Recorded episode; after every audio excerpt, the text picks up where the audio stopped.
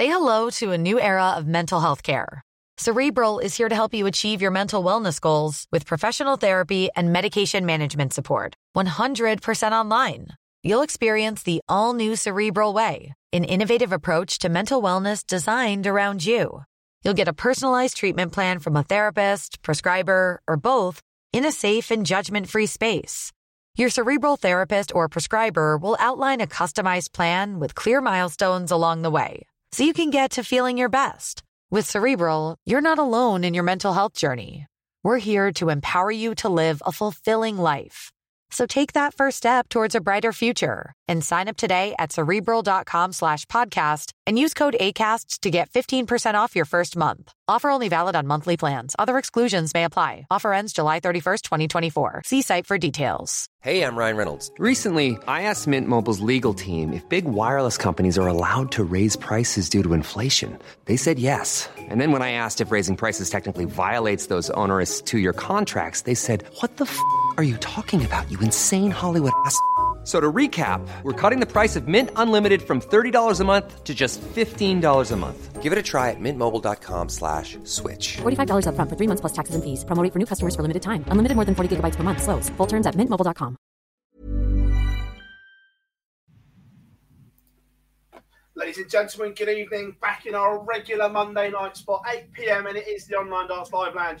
With me, Phil Bars, Jack Garwood, and Boise has decided to return after going and watching some dreadful football. Gentlemen, good evening. Uh, it's a dart show, thank you, Phil. Can't talk about that.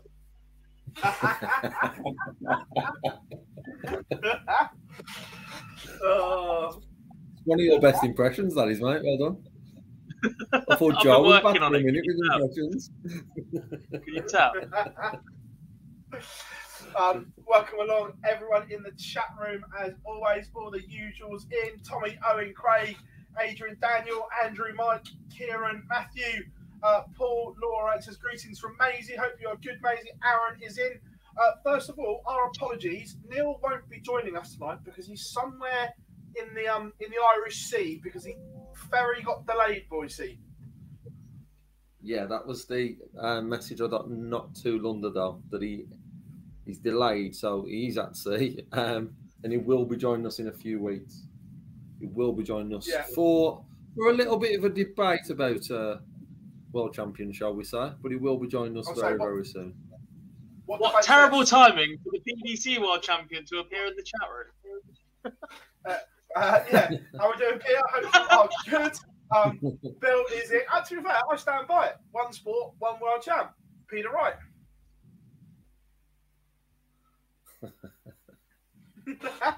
Well, did, Um, I, I'm assuming you. I'm assuming you watched the box in the weekend where there was a world championship fight, and then there's another one in a Uh, few months. Start show, thank you. I'm just saying about world champion. Um, and, I, you, and you know I don't agree with that either. um, but boys, it was um interesting to have a weekend off from competitive darts. I know we all had other stuff on, but it was it was weird not to be checking results every five minutes. I mean, I was calling results instead of checking results, so yeah, it didn't really make a difference to me. It's quite fortunate actually because um, this weekend was a rearranged county fixture, and the chairman had forgot to let me know before Thursday night, so it was quite fortunate there was no PDC darts, otherwise they wouldn't have had a caller. Ugh. Don't worry, we'll come on to calling shortly because not for the first time, boys. Um, let's say other things in, influenced our Premier League chat at, at some point um, as we we go through the night. That I think this is going to be a, a huge talking point of the show. What went down in Aberdeen for more than one reason. Uh, of course, Jim McEwen is in the chat room. Jim, hope you are good. I'll see you on the live league soon, mate, as well. Um, happy Yeah, birthday, he's doing Malachi. he's from Scottish Open yesterday all the way down to the studio. Well, to be fair, I've got to do the same trip next week. You're an idiot. So let the violin out now, or shall we save it till next No, next I'm going to be bugging you all the way through the night on WhatsApp. Speak for yourself, mate. One's going on mute. uh, once the fallout I like, at my girlfriend's way too much now that I just zone out. It used to be like two o'clock in the morning, yeah, I still reply. Now it's phone's on mute, turn it upside down in case it goes off, sleep by half ten, it's bliss. um, yeah. Um, Steve is in as well. But boys, we'll um, we'll start with the the, the, the Premier League, and before we get pictures up and, and whatever, first reaction to um, Aberdeen before we talk darts. Your what was your overriding memory of the night? Some darts was played.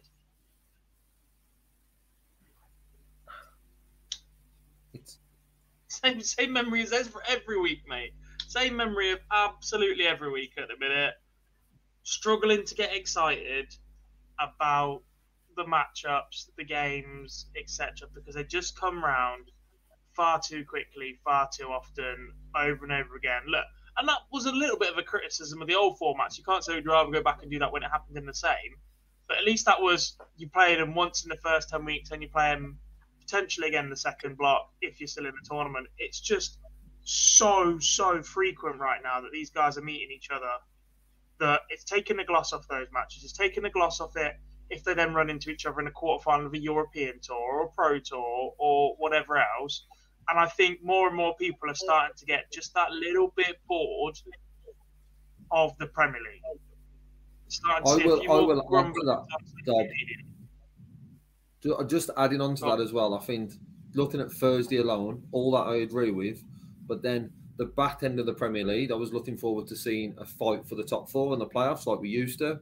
And what will probably Thursday's brought is that divide from four to five now probably means that the back end of the Premier League, we could be looking at just once then a nightly tournament on night 15 or night 16.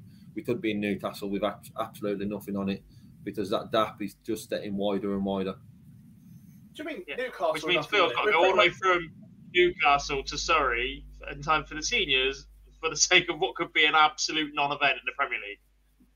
Because we- we everybody's were about- already there. Nobody cares. it's almost a non-event in Dublin this week. Let's be fair. Mhm. The top four are almost that far. It's going to take one of Gezi, Gary, um, Joe, Gary's gone. I've, but it's going to Gary and, even to get Gary and I'd say almost as far as Michael Smith gone. It would take something very, very special from Gezi and Joe Cullen right now. well, they're probably going to have to win at least two and get to a final, even to be in the equation. I think I think it's achievable. I, I think one of them just has to have the sort of James Wade run of constantly in finals. It's not about for me. It's not about winning at the moment. It's not about winning the night. It's about having three or four weeks of constant finals. And yes, if you if you pick one up, happy days. But to then touch with them, it's not as if you're just trying to touch with Peter and James who are just five points away. They're also going to build points up as well and then build that gap. So it's about a run of consecutive semi-final finals than it is just having the odd win or the odd final. Um, but for me, that's probably what's taken away from this week is looking at that league table and seeing that we are six nights left, five nights left, is it, or wherever it is, and we're still already looking at potentially that the top playoff place is already set. They're just fighting for positions. Well, we'll give you we'll give you a little teaser. There is an interview coming this week with the current Premier League star that has his say on the format. The first one to speak out. To be fair though, the same player didn't like the old one either. It's just not very good for him as a tournament. But this is what the second, third different guys we've seen the Premier League in. You've seen it normally. We've seen contenders. We've now seen it in this eight-man every night matters format. Let's go with that. And the same issues are coming up after 10, 12 weeks. People are bored. I genuinely don't think it matters what they do with this Premier League. Whatever format, even if they've gone eight players on alternate nights and the opposite eight on the other half of the nights, as some people wanted, and then the top two from each of those then go on and play in a finals night, etc., or however creative you got it, people will just be bored of it. Yeah. Because it goes on for too long. You need to cut five, six nights out rotate them in every year. So say Nottingham gets back to back years and then it'll have a year off, etc. Every 16 venues, every year we get two out of three if you drop it down to about 10. You have two years on, one year off. I, I don't So know. I think there's some venues. I don't, there's some venues I don't think we need to have as well. Yeah. Does it? Don't the O2. Uh, I think I think this year has shown that there's probably a few more than what actually we were saying before. I think before we was looking at one or two. I think it might be more than actually that that couple that we actually need to. Right. Maybe not that, get any- rid of. I'm, I'm with Dob on this. Is maybe you don't need to remove any of them. You probably just need to rotate them, and then it makes it a bit bigger for that city that hasn't had it for a while, that has it a, a couple of years, and it's like I was. Dis- I'm only going off the one night I've been to that was Birmingham, and I was expecting that to be so much bigger and better, considering we haven't had it there for a few years. Um, and actually, it was still it was still quite flat. But if you're building that up for a couple of years instead of just a passing on of tickets as such over year on year, it might have a bit of a different feel to it. Um, the the, the format and that needs to be looked at.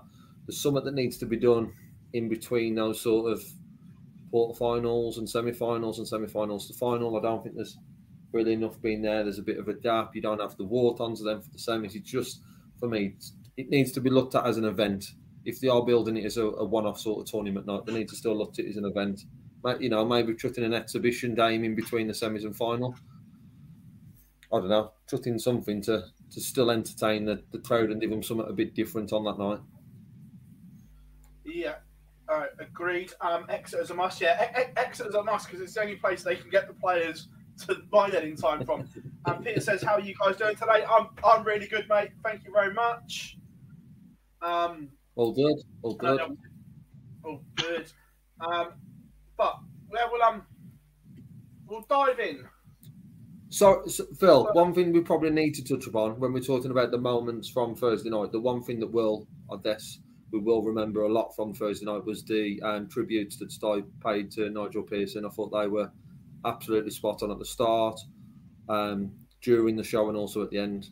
They deserve a lot of credit as the work he's done for not just darts but all other sports deserves an awful lot of credit. So that's probably the one thing that will be taken away from Thursday's coverage.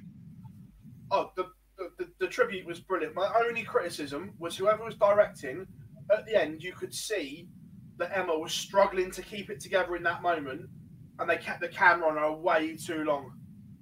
We, Yeah. we were all screaming, just get the camera off her. You could see she was fighting back the tears because it wasn't emotional. It was it was the thing. It was like just get the camera off her and go to the ad break and let her compose herself again, because Emma is absolute one hundred percent a class operator and it was just the cameraman. It was just like, just get the camera off.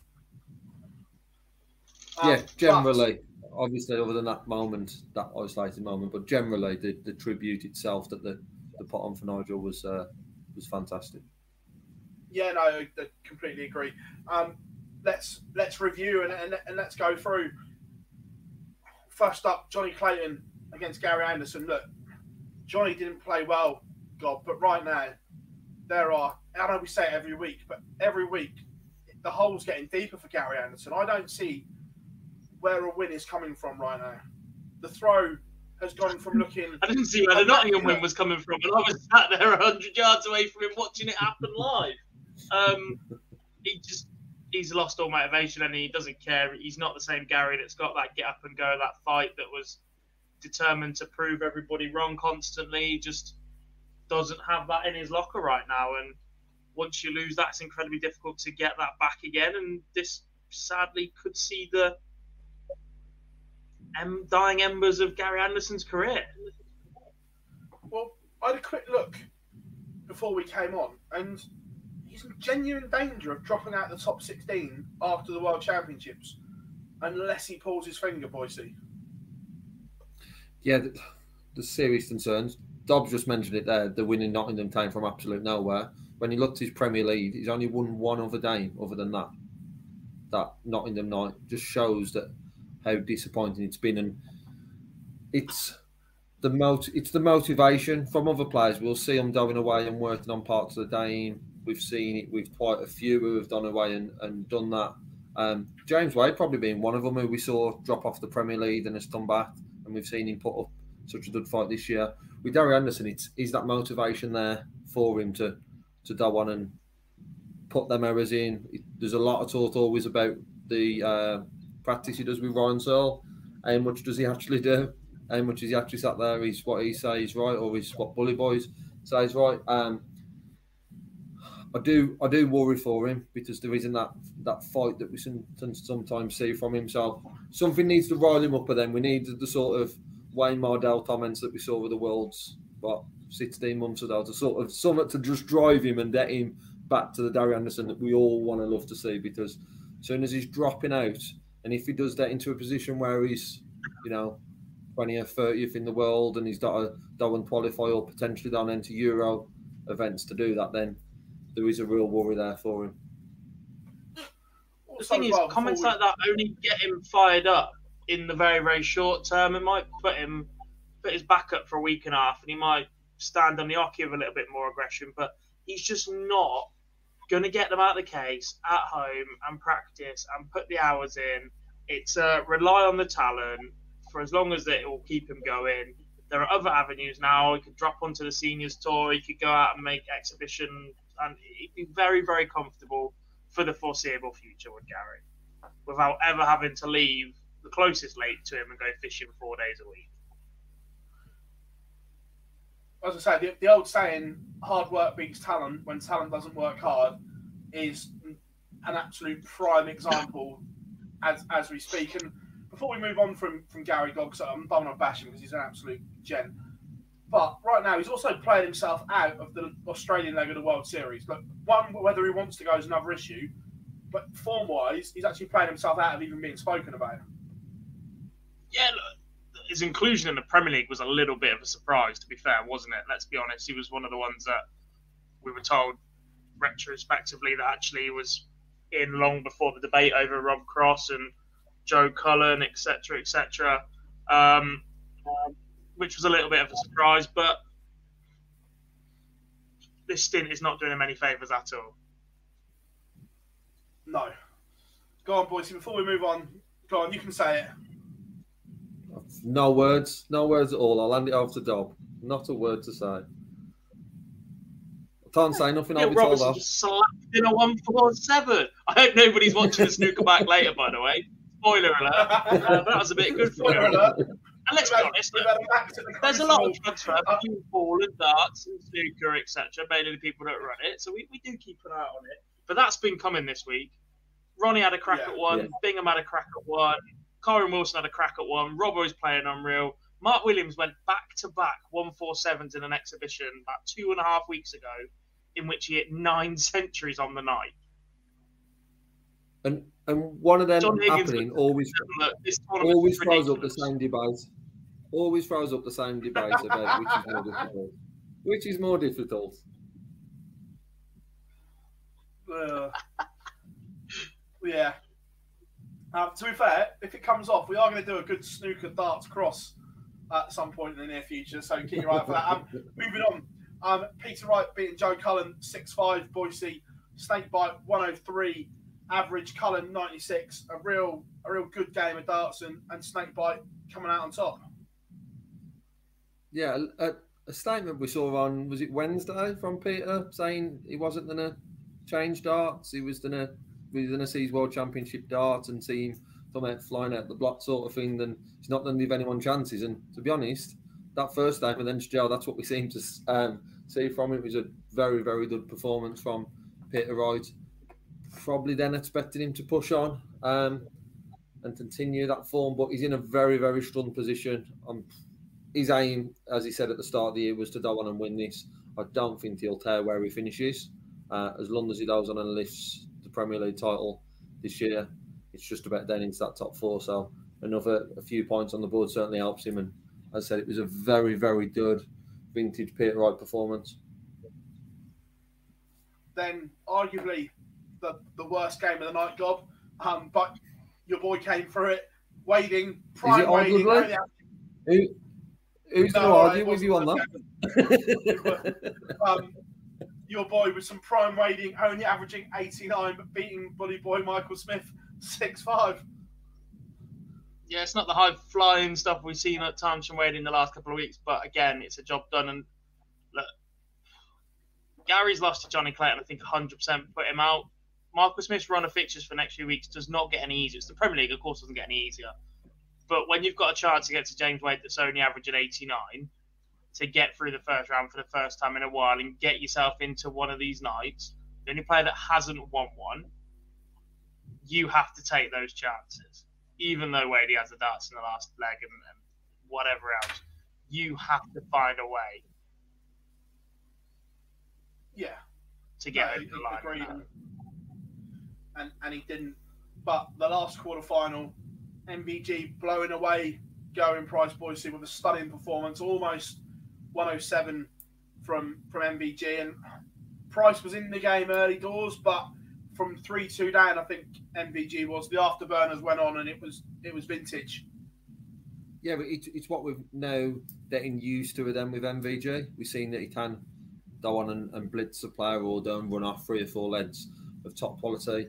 Probably stand out for me in this one. he- His finishing and then just looks back to what we've seen before at his best. And um, for him to do this to Gerwyn Price, obviously there's a lot of question marks since the boxing announcement, injury sort of thing. But as you said early on, he was he was totally in this game, and then it was just um, a masterclass at this stage from MVG, who, for me, is looking like one, of, if not the best player in the world at the moment in current form.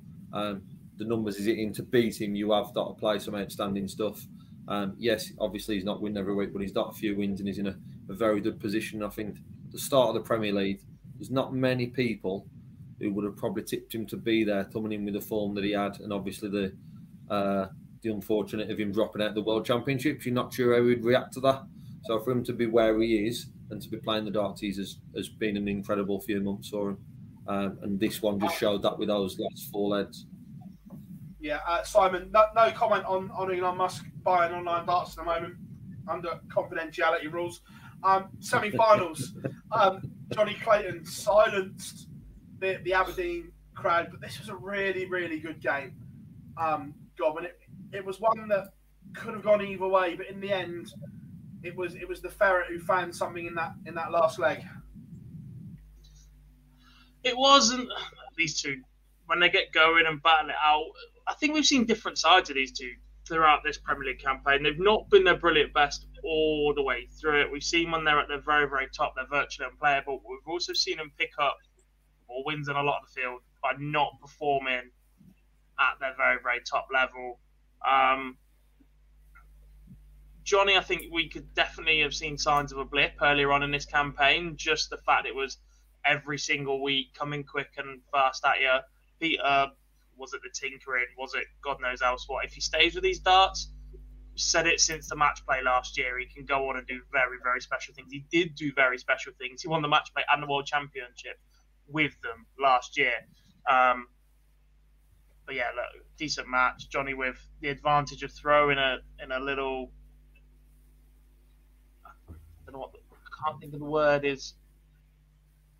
A little attribute of the format that perhaps we're not so keen on.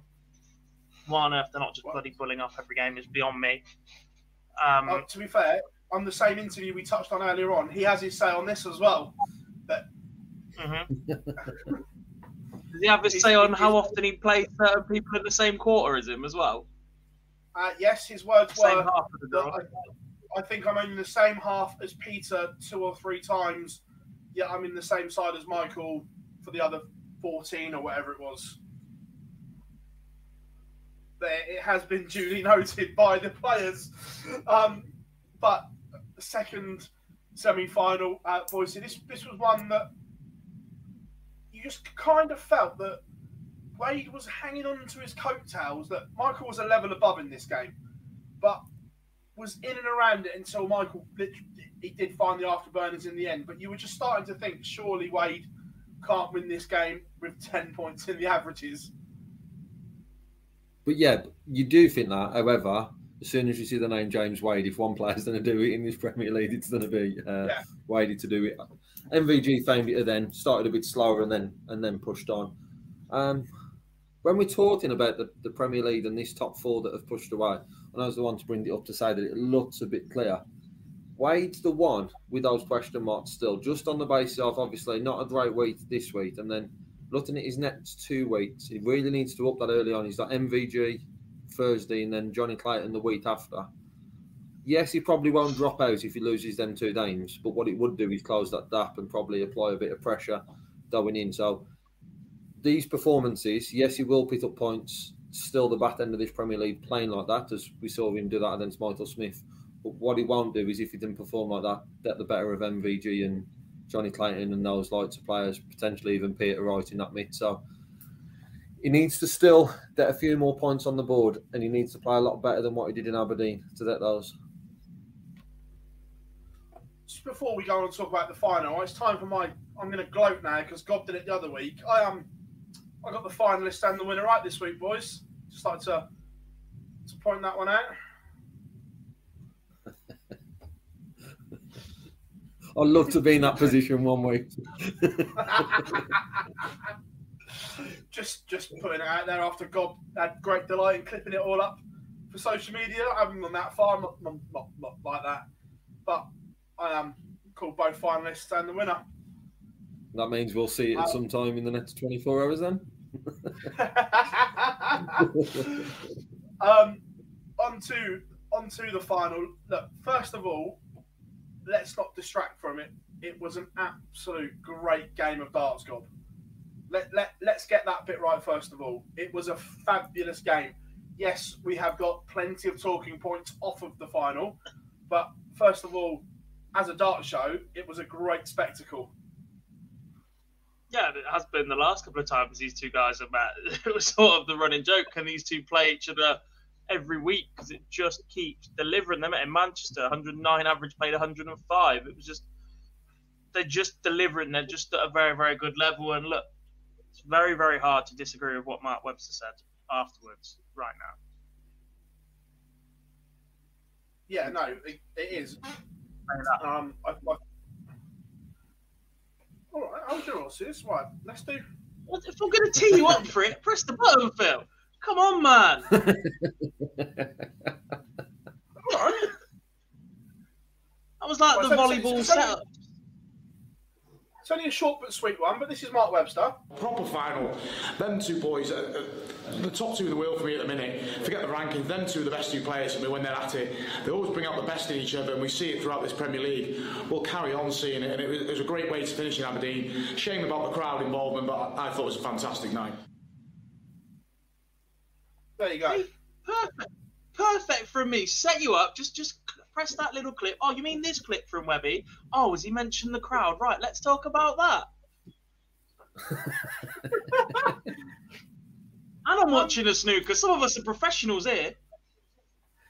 Right. Uh, we'll question marks. um, we'll come on to the crowd in a minute because we will do the table on that first because this is gonna this is gonna take some time and I know this is gonna get Why everyone in, in because I just know it is. I don't think it is. We're all um, going to sit here. We're all going to slag off the individual idiots, and we're going to be like, "What's a state to this?" But okay, but, let's do the let's do the but, table. And these photos but, are hideous. I feel so bad. For, look, fair play. You ten grand up for ten grand. There's not a lot I wouldn't do to be fair. But taking these photos every week must be the pain of these players' lives it is. It is interesting, isn't it? um, I still can't get over how bad the stage looks. I really don't like this look. I would like the grey. I prefer. I prefer this one. To. No. No, this is better than dry Dob. This is a lot better than the grey one. It's not. Hundred percent. It's hundred percent. It's that's not worth a debate. This is definitely better. It's still not good. I'm not saying it's very good at all. It's just better than the other one. The dry one was was shite, to put it lightly. Um, we'll do the table. Like we, we spoke on the divide. On, on, on the divide, and, and, and there it is. Lewis. Um, I think it's only Joe that arguably doesn't need to win a night. If he can pick up, Yeah. cut the semi-finals, cut the finals, the Yeah. rest are all in need of nothing but wins. I think we're we're all in agreement there. Yeah, Yeah, I, I think yeah. Michael Smith is a quarter final loss away from being out of it. Gary Anderson, what is there, 25 points left. I just don't see him picking up all 25. It's just not happening. I don't see him picking up 10, to be honest. Um, I f- Joe would need Peter to fall off a little bit, I think. Whereas Gezi is on the opposite half of the draw to Joe and uh, to Peter right an awful lot. Yeah. I think the the one in there, looking at it, obviously we're looking at probably Michael and Darian now out of contention.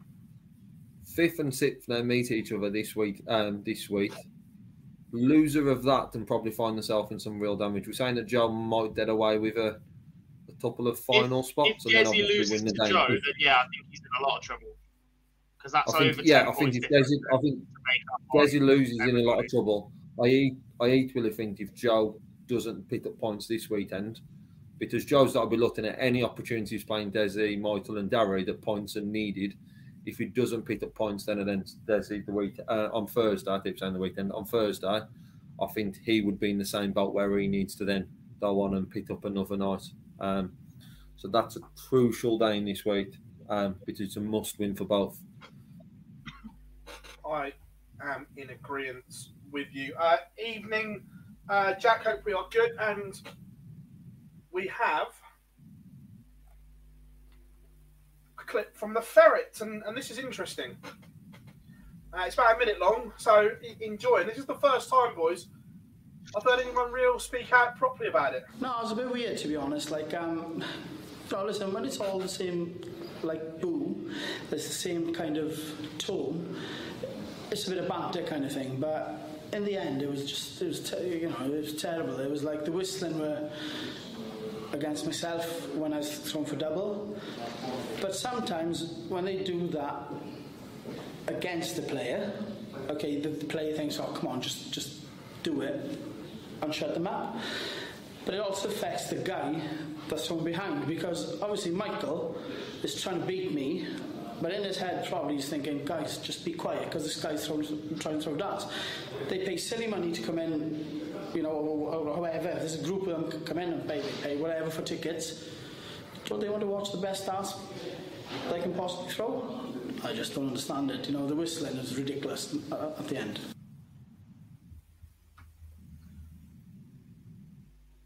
There we go, boys. The first one to to properly speak out about it.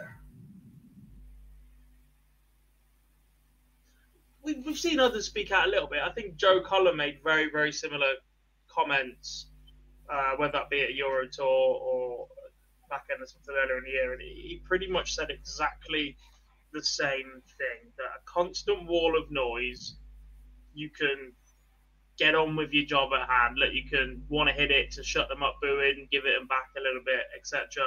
But when it is individuals at every single event that are whistling and shrieking and, and all those things that we, we keep going on about that their only aim is to deliberately make the player miss. That's where we've got an issue. What what I'll probably find interesting on that one though, Phil, and Johnny's mentioned there that we probably don't looked at it from from this angle is that actually Johnny's mentioned there the impact it can also have on Michael. So whoever's doing it is I'll be nice to eight and told at them plate and muppet for now. But the fact that they're trying to do that to have an, a negative impact on how Johnny's throwing, but actually the knock-on effect is that it has an impact on the game, and sometimes we've seen it that actually it's risen that player and the, the other player has has dropped significantly. It has, we've seen it with Michael Smith's probably one of the best at trying to get the, the crowd to to calm down and not boo and whistle the player. We've seen there is other players that do it as well. Um, but the impact it can have on the game itself, and to Johnny's points, which is spot on, when I go to a dart event, and 99.9% of the people want to walk away seeing the best darts that you can possibly see. You want to see nine darters, you want to see 180s, you want to see bid outs. What you, I don't know why you would want to be booing someone to try and lower that level of performance from both players.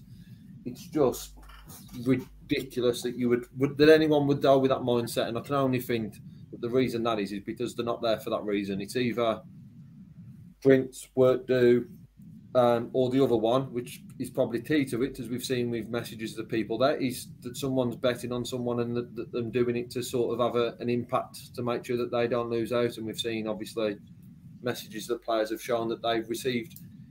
Any of those reasons still doesn't make it right. You yes, you cheer someone, yes, potentially you can do and boo someone, and as Johnny's mentioned, we're sort of used to that, whether it's right or wrong. But that one noise is fine. It's the fact that it's someone deliberately doing something that's different to the rest of the crowd to have an impact on that player's throw is just totally. And we should see them, and hopefully they are looking at then throwing these people out. Yeah, I know it's the end of the night in this one, but there was noises we've seen before in quarterfinals and semi-finals, and they should be chucked out. Um, yeah, uh, Mason's in. Hope you are good, buddy. I'll see you tomorrow. Um, but th- this is the thing: it's how do you police it? Because there isn't that much security in relation to the people in there. So if you've got a lone one on the side, it's easy to point out. But we've all seen what they're like. If you've got one or two that are slap bang in the middle of the arena, whistling, it's hard to police. It's hard to get The in thing is, there. people aren't just doing it once, are they? If they do it once and there's the security around them, that's job done because they've stopped doing it. If every venue's got two or three, especially for the Premier League, two or three people in the security team whose exact job is identifying and removing people that are whistling, you will find these people and you will dig them out because they're not just doing it once. Do it once. Most shouts, most whistles, whatever, you can tell the general direction that they come from. That team then moves to go and stand in that vicinity. Wait for it to happen again. You isolate a little bit more. I also think that to probably follow that up with it's not always an answer from it initially, but just a statement going out or something releasing or when when the tickets are on there around what should be given. There's always something on the tickets around football colours. It's clear that you don't see anyone at dart in the, in their club shirt or whatever, and it, it's clear that's on there that you won't be allowed in. It should also be clear on there or on the email or on arrival that if you are found doing that, and sometimes just that threat of that could be enough for certain individuals. Yes, it might not be for all, but if we could start looking at an initial approach before, you know, it, it comes that we are looking to shut people out because no one wants that, but equally we don't want these idiots stopping the, the performance of the players or putting them off in any way. So for me, they've got a PDC first should be looking at getting something out or releasing something to these ticket holders.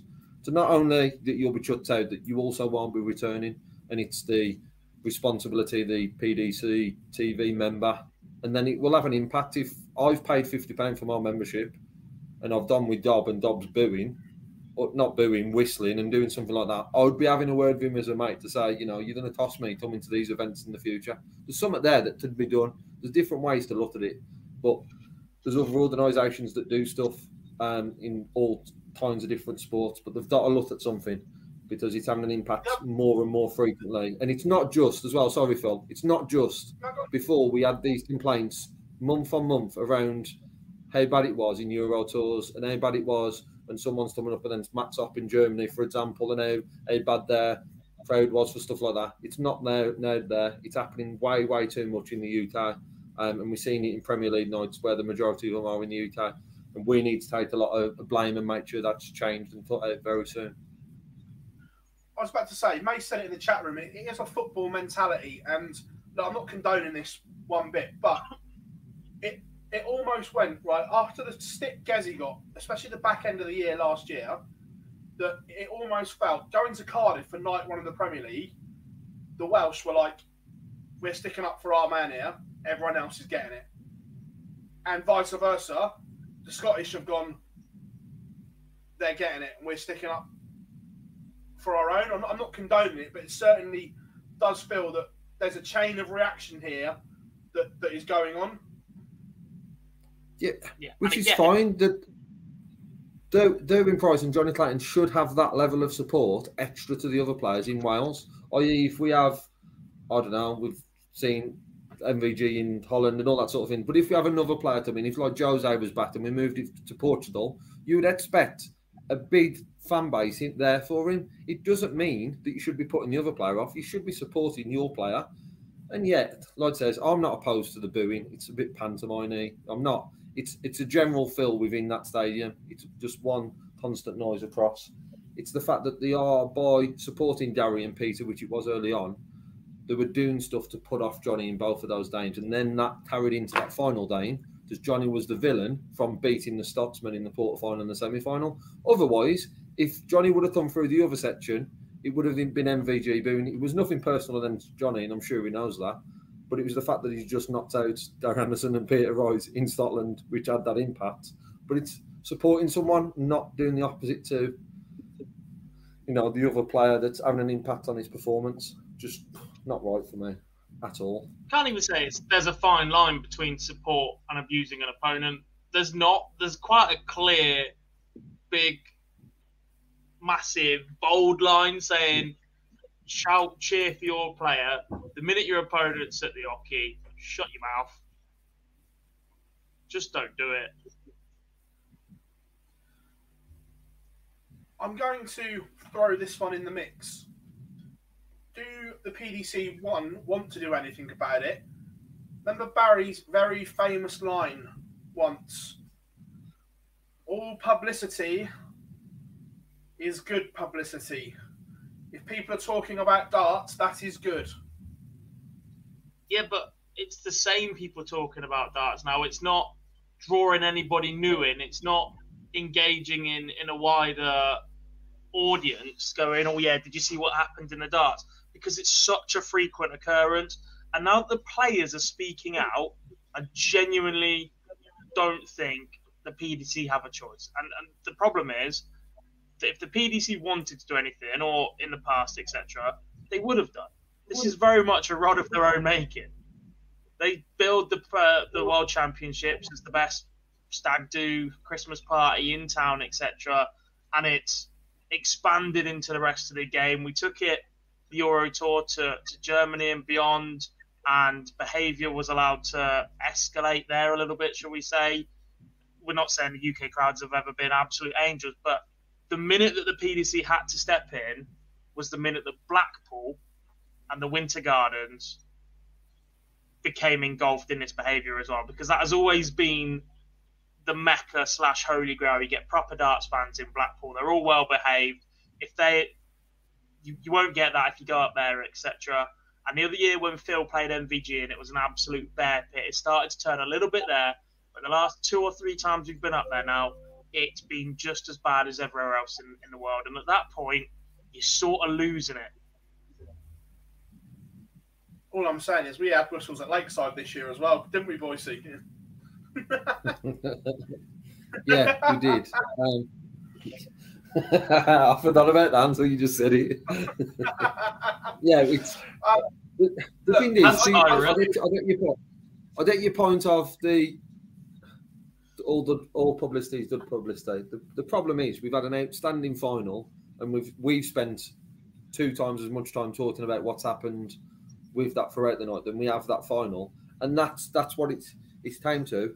On some nights, the darts hasn't been fantastic, so it would be understandable. But actually, there was a, it was a good night in Aberdeen. There was some very very good matches there, and unfortunately, what's them away from that is the, the crowd. I don't want to say the crowd behaviour because it'd be run on probably, like says, the majority of the fans that were there, but that p- small percentage who was causing that whistling and creating that sort of noise, and and how much we heard of that in the final for me. I don't know how they've not spotted them individuals. It it wasn't around. It seemed to be coming from the same sort of area. So they've dotted them all. The fact that They've dotted them all. tune was the issue. It wasn't even just not a the more- whistle; he was playing a tune. Yeah. Um, that that's all. That's also the point. Is you're right in, in do they do they want to stop it? Do they want to really have that impact? And the only way that'll happen is by the players all coming sort of together to, to raise those sort of concerns and asking more what can happen. Because what you don't want to see is someone like Michael putting in a, a fantastic final performance. Yes, not getting over the line, but then he's leaving the stage annoyed with other issues and not that he's just lost today because that's what it seemed like. Obviously, it wasn't just the crowd why Michael was annoyed, but anyone, anyone think you knew what the script boy see? see, that's how you do it, Dob. That's how you do it. I'll line them up. Well, now he's switched on. Don't stitch me up with this. Mine was perfect. I didn't even know. I didn't even know that that was coming, and mine worked better than yours. Exactly. I've teed him up for it. In fact, why are you blaming me? I'm blaming Phil. He presses the bloody buttons. um, the other talking point away from darts was the heated argument between Russ Bray and Michael Van Gerwen at the end of the game, gents. Both giving it some on on the stage, and it was interesting backstage afterwards. It was a little bit fruity as well. Um, an interesting one. Is there is there a right and a wrong in this one? Like I says, there's more. There's more that could be done. However, it's what instruction is given to the PDC staff, and Russ is definitely part of that. Of when they should and shouldn't announce stuff to the crowd, because on Thursday it was having no impact whatsoever. Um, the one If thing I would say is I do, yeah, I do think Michael's got a point here. I know there's a lot of times when people have thrown up that it can be a, a sore loser, um, but any any great winner is a sore loser. Um, so I don't at that point. We've just seen it on stage. That's the difference. The amount of players who lose and backstage and are, are the same. We've just seen it publicly from Michael a few times, but probably the top 32 in the world are all the same when they've lost, they've lost. I think Michael's got a point here, um, personally. I think I think the one that he had the right hump with was on the 85 when he is almost well he is he started his action and Russ has turned around turned his body round and give a thank you. And the 85 was match darts god I think that's what really upset him. It wasn't just a microphone up it was a whole turn of the body. Yeah, look, I spent all weekend calling. You're very, very conscious of any little body movement, any little action, trying to rock and get a view of are darts in a double, are they not, etc.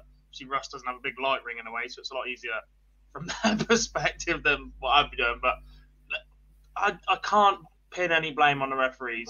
Russ is just trying to manage the game in the situation and as fair for both players as possible. I genuinely don't think they've ever been given any direction from the PDC, and if they have, it's just don't address it. Just let it go on. I don't think the referees have ever been told this is what you need to do if it gets too bad, or this is what needs to happen here, there, and everywhere. Um, we've seen George Noble take it into his own hands a couple of times on the Euro Tour, but the minute the Sky cameras are rolling, completely different. Never really seen it that way. It's always been on PDC TV and, and Euro Tour, etc. Never really seen Kirk have a go. Um, don't recall Paul Hinks having a go. Maybe odd thank you, but that was the amount of times they don't even look at the crowd to say it as if to say this is for you. And I just think that this is the situation that the PDCs are making. Yes, for Michael, that exact moment would have been incredibly frustrating. Any sort of movement, any sort of motion out the corner of your eye, it can be enough to put you off as a player. But at the same time, I think Michael's been revered for his sporting integrity at times over the last couple of years, being gracious in defeat, etc. He, he knew full well the whistles and everything that's going on there, and Russ is trying to address that more than trying to put Michael off. And I just think at that moment, yeah, right, ten grand's a lot of money, possibly not to Michael Van Yeah, Gerwen and wanting to. etc. But Dob, just on that, I don't think I don't That's really. obviously, I'm not saying Russ has done it deliberately at all to put Michael off. I just think Michael's got a got a right to feel aggrieved at, at, in this at this point, as Phil said, because he has had an impact on him going four match starts. I'm not at all saying that Russ has has done anything deliberately there. The worry is there that you are probably right that there is no direction, and maybe there should be direction to what Russ and what George should do. Because George got applauded And massively see- for what he did recently, and he deserves a lot of credit for that. But there should be direction from the top. And a couple of people having a pop at him saying "You useless, blah blah, and he's like, "We need to say it after the leg's gone." He's like, "It's the last leg." Trying to make sure that the players can finish the game Yeah. in the best way possible, etc. He's like, "I can't tell the crowd best best of order for match darts if the match darts have already been and gone, sort of thing." So that the moment between Johnny collecting his darts and the next player being at the oche is very, very small especially the pace that some of these guys like to play at, these two in particular. And it really doesn't help that the man in green is one of the worst in the business at encroaching the exclusion zone, which means he's there even quicker than anybody else anyway. a couple of people. It, it wasn't the last leg in particular that MVG had the hump about. The only thing I will say, and I'm going to need to word this right. For me, George Noble is the best referee in the business, bar none. And I do think he'd have handled the situation better because all Russ did probably five or six times was say thank you. After twice doing that mid leg when they're going for a double, I, I genuinely think um, George would have stopped them starting the next leg and then gone and given them a ticking off. Because this this was happening from what leg five, or even before that, leg five, leg six, somewhere around there. This was happening. I'd love to agree with you because we've seen that behaviour from George on the Euro Tour. But George was in Leicester last year at the Grand Prix when it was terrible, and he's been involved in his Premier League so far, and we've not seen that from him. I genuinely think once the Sky cameras are rolling, the refs have been given a different directive. I And, don't know, I- and for me then, and for me then, You've got a better relationship with George than any of us, but I genuinely, whether that's true or not, it, from the outside, that's what it looks like. It looks like the referees Yeah, have been told to just ignore it as much as they physically can and try and do the bare minimum to make it look like it's being addressed. But actually, if it carries on, the, the fault is still very much on the crowd. And again, this is where the Yeah, PDC are absolutely hanging them out to dry. Rob, on, they have to come out that strong one- with this. That and that's for me the thing. It, PDC needs to come out and something needs to be done about it. Also, for me, because he's tried it two, two, three times and it's had no impact. I'm not sure that's gonna make a difference. Saying it six, seven, eight, nine times, the same thing over and over then, or at this point raising it. It was too late at this point. It was it was already. It said like says thank you quite a few times. I I just think it was the run time to, to get involved. That last sled should have just been played out with nothing mentioned. To the George point, I agree he's, not done it in a Premier League and there might be a different direction on TV, but that's got to happen earlier on in the game when it's happened earlier on. This was happening from the start. So to then try and say something to him in the last leg, for me, seems completely pointless. If what's worked before has had no impact. Um, that's why I can understand Michael's frustrations. Like I says, it's just different because his frustrations Just get from a- aired publicly. Just, he reacts straight away, whereas some players will have that minute or two and then, trust me, have words in the back. Came, Michael came into the press room afterwards, and I can say this because there was he said it in front of everyone, so it's common knowledge that his exact words were, "The crowd are the crowd. I don't care if they boo, whistle against me, for me, or whatever." His point was he was raging with Russ. None of his frustration was to do with the crowd, and he came in and said that in front of the whole press room. Yeah, I, I think that's I a get his harsh for us. frustrations. He's upstra- I- I- frustrated in that moment on those match darts, but Michael is one of the strongest voices in the PDC. If, if he says jump, an awful lot of people say how high. And at that point, he could quite easily turn around and go, actually, I'm with Johnny here, and I'm with Gezi here, and I'm with whoever else here, because he's had it towards him in the past. And he probably will have it towards him in the future as well. He's not he's not the hundred percent most likable player on the circuit. He doesn't get love absolutely everywhere he goes. There's an awful lot of darts fans out there that love to see Michael Van Gerwen fail, and in doing so, they will boo and whistle him at exactly the same time. And he could collectively made a statement there and gone, actually, yes, it's cost me tonight. I admire Russ for having a go and trying to do something, but it clearly wasn't working. Johnny nearly affected a very great game. I'm with Johnny. I'm with the rest of the players. Something needs to be done. And if the players start speaking out like that, action is taken. Because there's an issue here now, in that if individual players speak out, individual players get picked off by the crowd. Gerwyn Price has always had a love hate relationship with the crowd. But the issue is at times he's not known when to not say anything.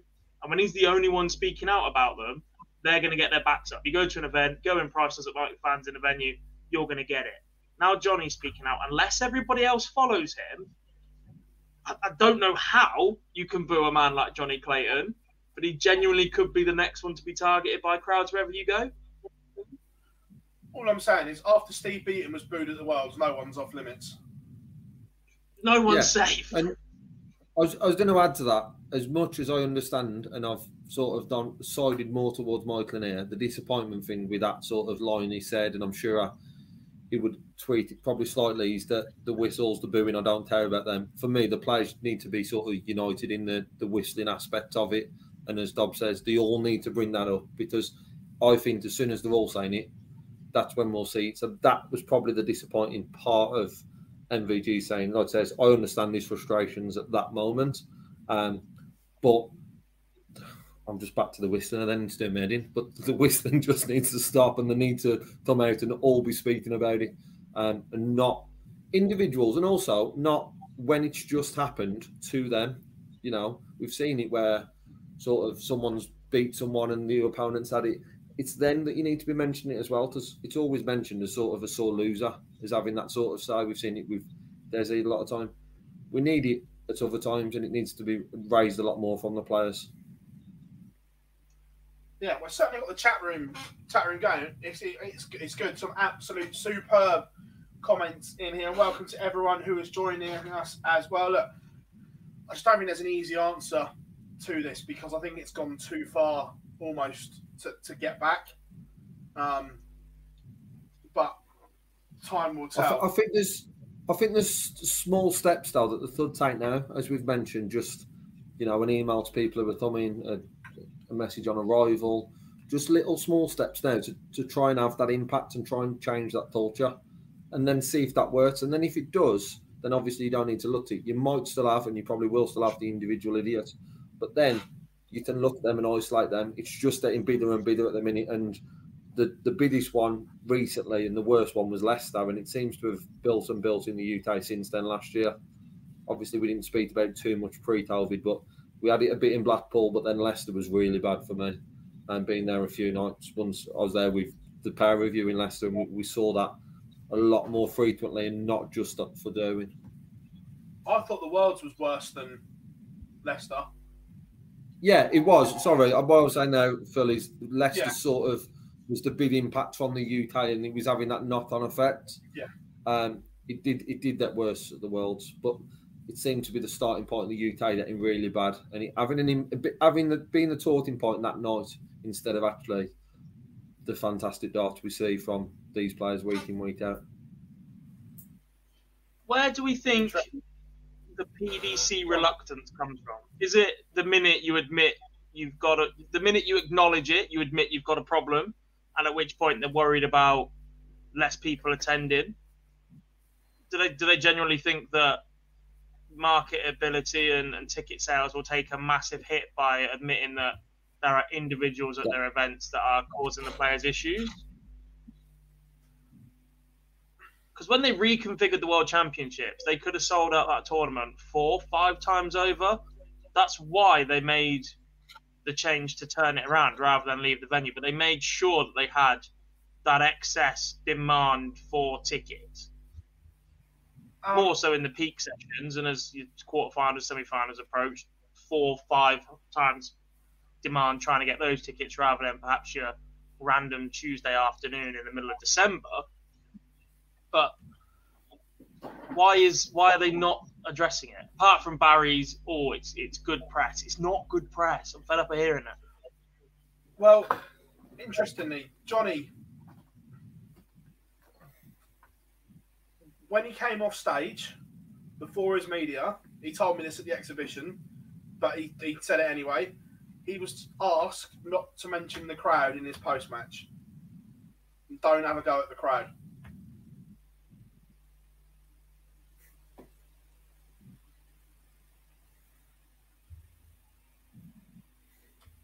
which sort of says it all. To to your point, Dob, for me, it's the the financial sort of reason is why they're not. I don't think they would take the blame as such, but I think the reason they won't mention it is the concern of would it have that?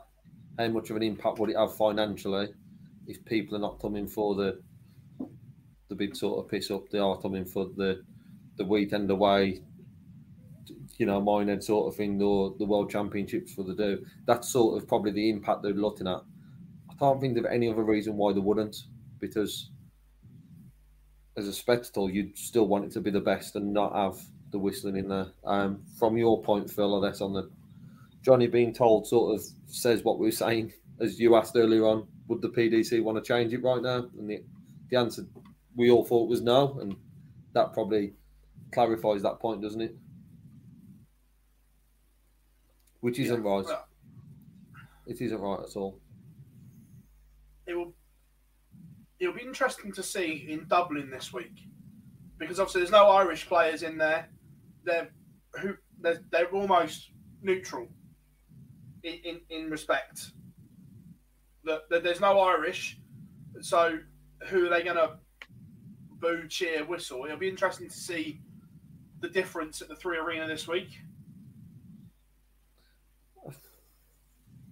Probably in, in any other sport, you'd probably looked at it that way. But for me, the, the Photos will, you'll hear the, the boo straight away as soon as you start hearing the roar of Gerwyn Price from the walk on. As soon as you hear Katy Perry. As soon as you hear Katy Perry. Um, that's sort of where. See, I went, I went with a roar, and I thought you'll take it whichever way you want, whether his first check out or the song. Um, but yeah, you're going to hear it straight away there, and it then what this tournament can happen is we can see that sort of knock on effect. That's all it was with Johnny. For me, Johnny can be back in Aberdeen next year, get to the final, go on and win that night, not play a Scottish player, and he'll be one of the best supported there. It just happened to be that that night he had to knock out Darian Peter to go on and win it. Yeah. Um, right. Um, plenty of anything else happened this weekend. We haven't got slides for these, but because just basically didn't have a chance. But Scottish Open, boys, um, WDF event. It looked rammed up there. The pictures we saw on on, on social media, um, and James Hurrell defeats Ryan Murray in the final goal. I saw three darts of this final just to find out who was on commentary because I can't lie. I was watching the snooker and I just finished refereeing 36 games for the weekend. But yes, James does. Is he still? I presume that means he's still WDF number one, and that books his spot yeah, and Lakeside next year already, I believe, as well. So there's a couple that have already secured their spots. I think after winning the Worlds, Neil Duff went to went to one. Yes, he might have done. Um, I don't think it's on darts rankings. yes, Neil Duff's Neil Duff's number one, James Hurrell's number two. Um, some Henry said James overtook him by winning that event. James is back to world number one. There we go. WDF website is not updated as Neil is still number one, but there we go.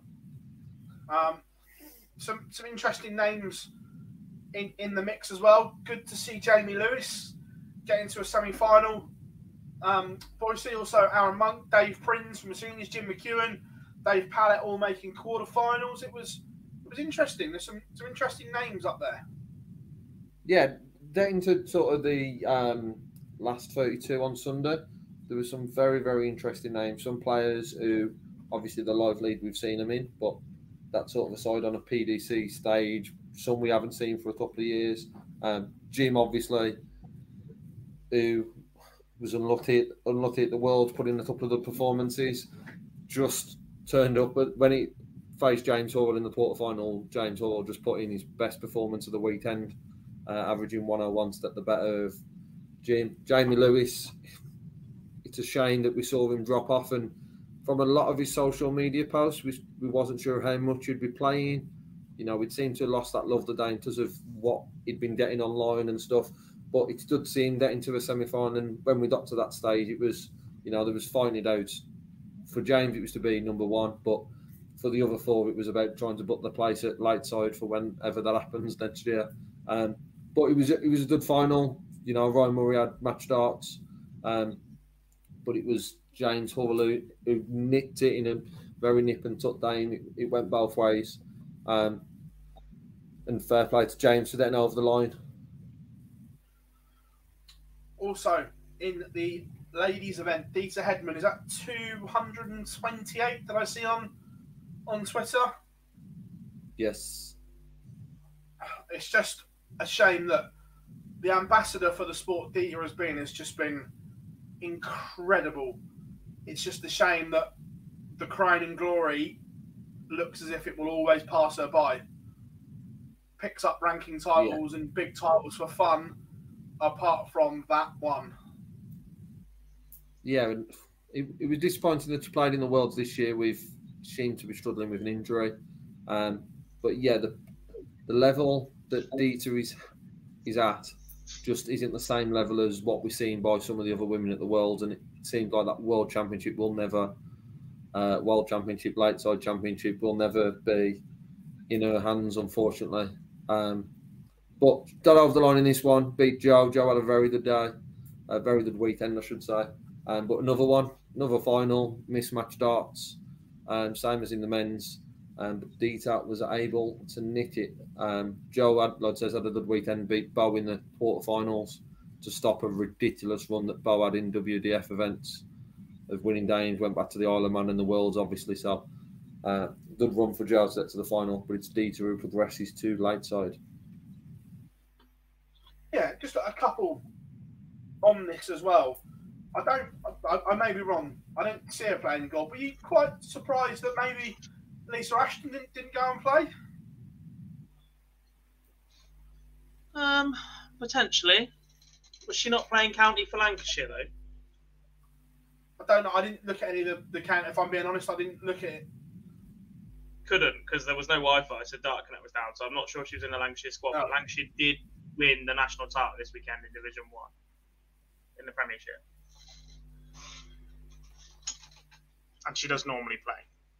I think. Oh, oh yeah, I know. It gives everything for for Lancashire, which brings me on to another question. Now you've said that, I understand that things have been rescheduled for COVID cancellations and, and X, Y, and Z, but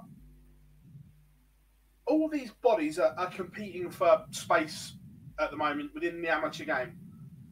And I just find it ridiculous that on one weekend we had the Scottish Open, which is a WDF Platinum, County Games, and the Magic Weekend, all on the same weekend. That seems. There wasn't supposed to be any county games. Two of them were rearranged, and they were both in the Division One, so the third tier division. They were Nottinghamshire's game and Derbyshire's game. Um, both of them were rearranged from games from January. Um, both visiting teams had issues with COVID and then may have sent some players to Q school as well, but it happens every bloody year, so you can't actually prove it. Um, so they, these games were given a deadline. Well, I believe that our game was going to be in May, but as far as I'm aware, the, the, season ended yesterday. So at short notice or short enough notice, everybody was told you have to play this weekend, find teams, etc. Magic Weekend was put in the date a long, long time ago. That was for two fixtures um, for the Premier League teams, possibly the Division One teams, the Championship teams as well.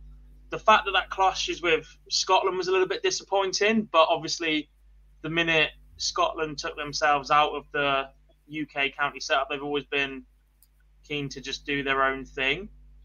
Maybe that was a little bit of a statement from them rather than avoid it. I don't really know. It's just not a particularly good look, I don't think. Yeah, I agree. I think you're always going to get that. The other thing is that we haven't mentioned is there was a shed load of qualifiers this weekend, but trying to pinpoint who qualified for what, home nation qualifier, associate qualifier, etc.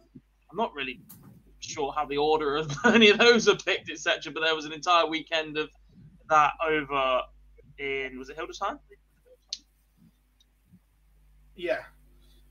Um, we'll come on to that in a second because I've got one picture that I did obviously catch a little bit of it. Um, but yeah, I just find it a little disappointing that players are being asked to pick and choose so much.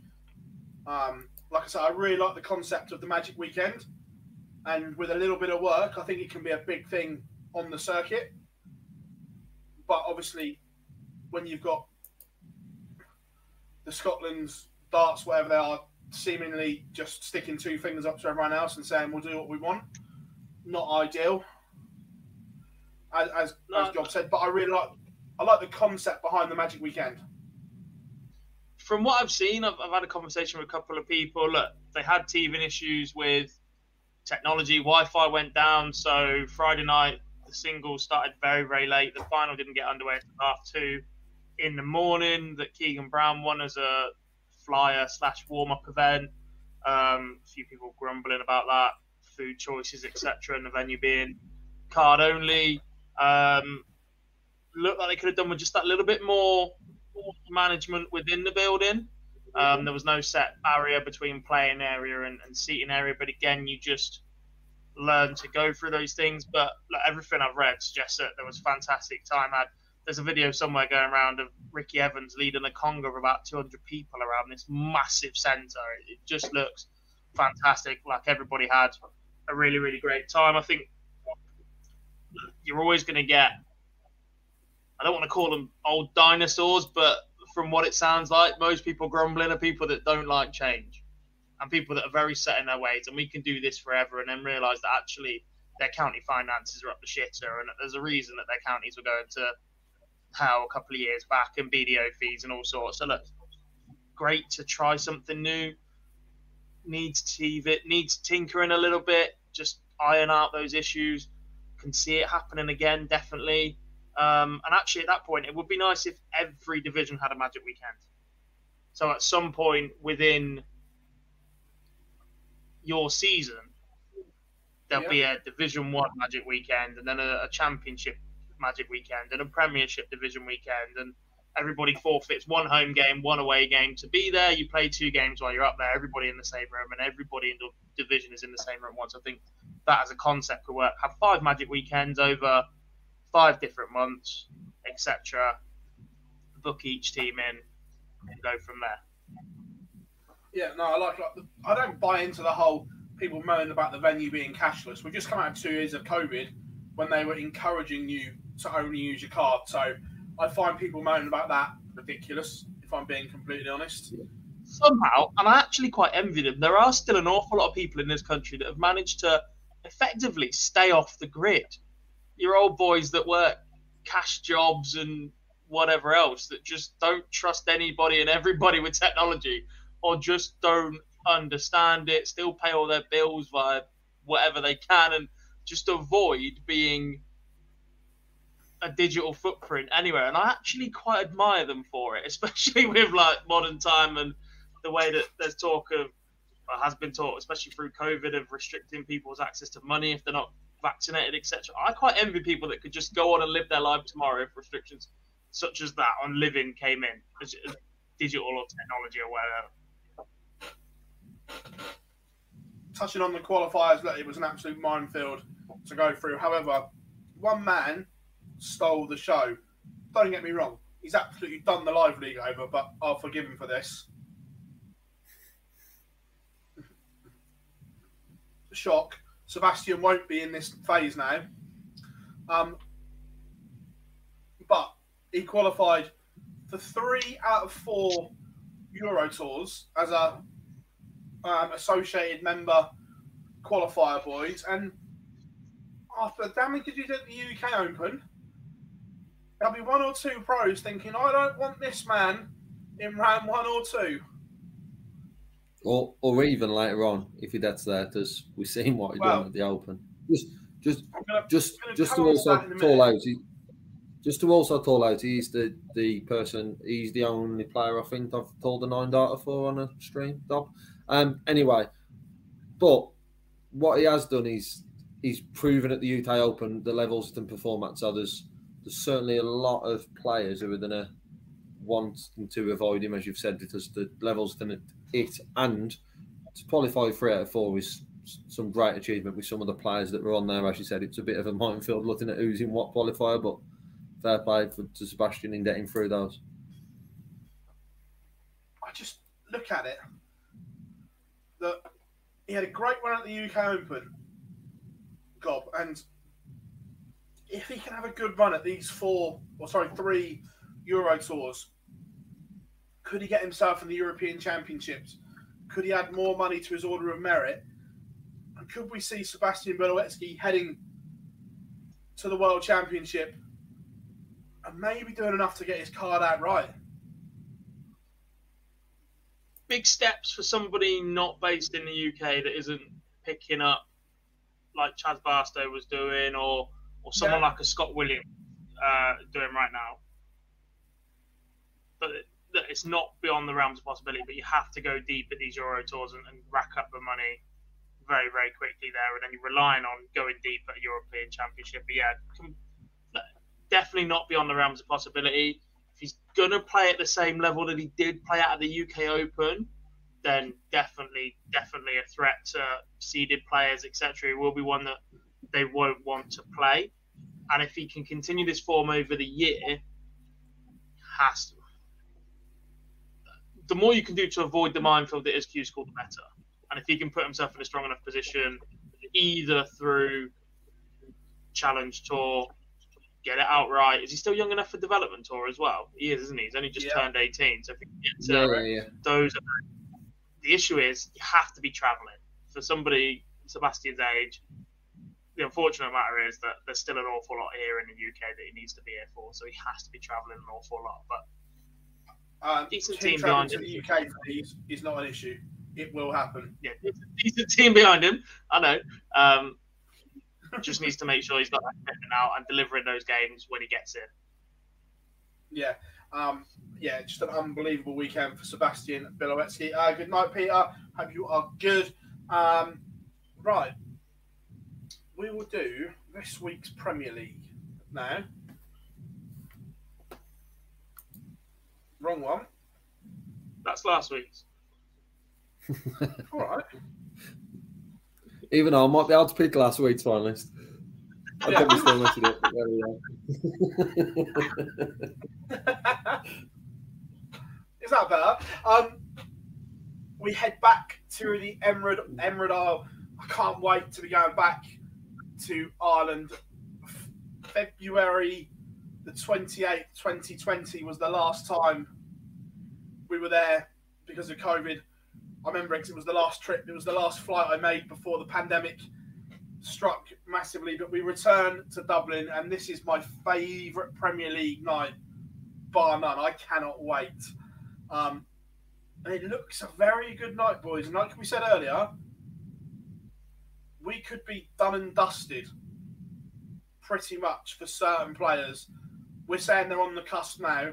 Come Friday morning, their Premier League campaigns could be over. Well, one of them it, it definitely is. The fact that Mark Smith and Gary Anderson will take on each other is absolutely massive. The loser of that goes home. To, to put it bluntly, they're not doing anything in four weeks that can catch up that gap with the amount of points everyone else is going to accumulate over that time and beyond, whilst they're not involved in this evening as well. So the loser that goes home. The winner that could really do with making at least the final and getting on that little bit of a run. Um, but yeah, it, it, look, that's a decent little lineup. Tough top section. tough bottom section. it's just Premier League, isn't it? And uh, Phil, why is it your favourite venue? Oh yeah, because you got on the piss the night afterwards. Yeah. Pretty much. Um, four of us are going over. I'll be working until the Premier League is done, and then yeah, it's 36 hours on the lash. Fly home Saturday. Um, no, look, I'm, I'm looking forward to it. Um, to be fair, but chat room, come and get involved here as well with your score predictions. So first up, we do have James Wade against MVG. They have met plenty of times so far, Gob, and can your boy do it, or is it going to be an early exit? Um, I'm going James this week.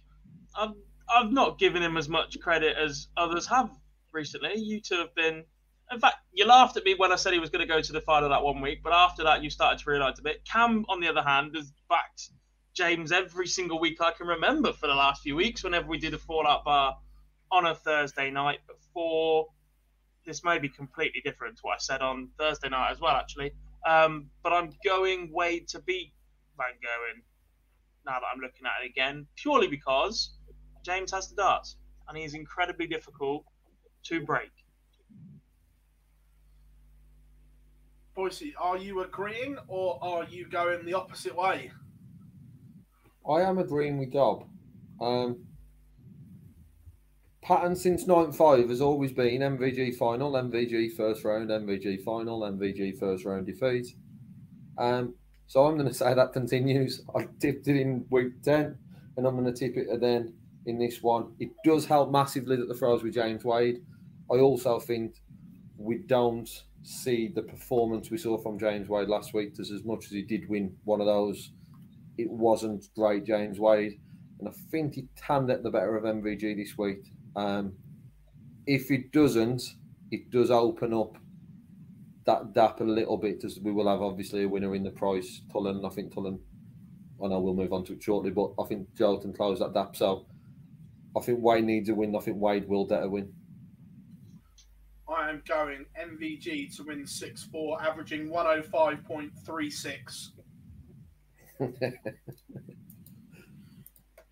you might as well just type it in Wikipedia now, Phil. I'm sure you did it the other way.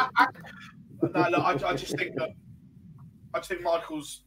I think he's on another level at, at the moment, as as Webby said, uh, and I think he just outscores James Wade in this game. Match number two. Gerwyn Price, Joe Cullen. Big moments here, boys. See, for both players, there's a lot on the line on this one. Yeah, I, can see, as I was alluding to there, I think Joe Edge is it. Um, it's a big night because the top four play each other and the, the bottom four meet each other in in the Dame in the quarterfinals. Um, so it's Dame two and Dame three, the biggest games of the night. Um, and for me, I just think Joe Cullen gets over the line. Um, plenty of question marks about Gerwyn Price at the moment. Um, obviously, what he's doing, in charity, all that sort of stuff, the injury. Um, I think Joe can get the job done in this one, and he'll beat Price six four. Go. Um, big big week for Gerwyn Price because if Cullen does do some damage, quickly find himself cut off with the others.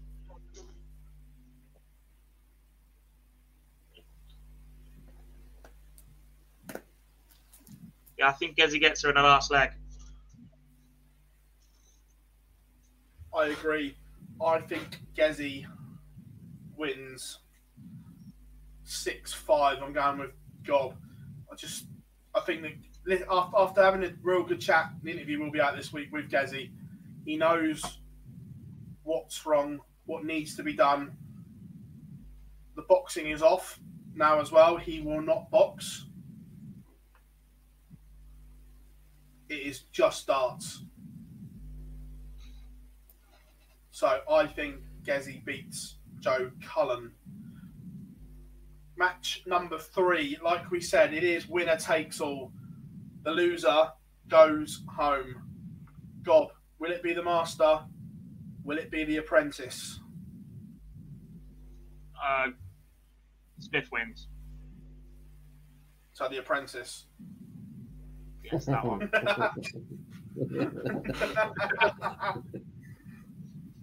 yeah. He teed you up um, there, Gob, as well, and you just let him down. Well, he let me down earlier, didn't he? So, you know, just burst his beach ball. Um,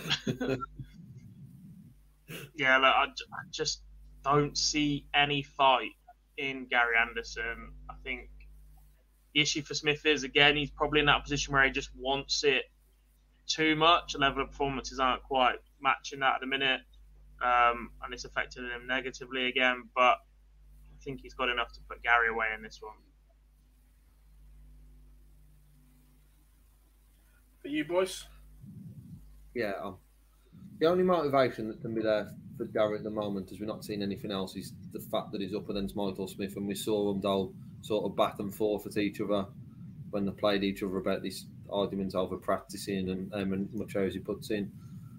I don't know if Anderson can sort of lift that just for one week against Michael Smith, so I'm having to edge towards Michael Smith, who you take that Nottingham weight out for Gary Anderson, and it's been a dreadful Premier League for Ando. also I, I think that continues, and I think Michael Smith um, wins and wins pretty convincingly. Um, which I don't, I don't think it's the same negative to Michael Smith at all, but I don't want to see it. So I'd love to see some fight in Gary Anderson, even if it's not going to mean anything for him down in the playoffs. I would just love to see a bit of fight in these final weeks, but Smith wins quite easy. I don't like it when we're going clean sweep, but I agree. I think Michael Smith beats Gary Anderson. Um, I just don't know. I just can't put my finger on it, but something is not right with Gary right now. And sadly, I think Bully Boy gets the better of him. Wouldn't surprise me as well if we see a Gary Anderson dart change. If the scallop one comes out, he just tries something. Gets up there, chucks them, see how it goes. First couple of legs, be competitive, drop off. Yeah, I'd, I'd say Yeah. it wouldn't surprise me if the if the scallop one come out. Last one. These two meet for the 400th time in 12 nights, um, or it seems it anyway. Peter Wright, Johnny Clayton. I, look, are we all in agreement? This goes 11 legs. Yes,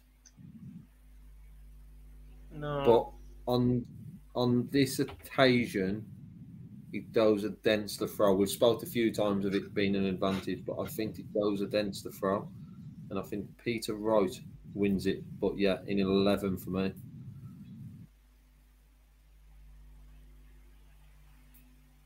What are you saying, Gob?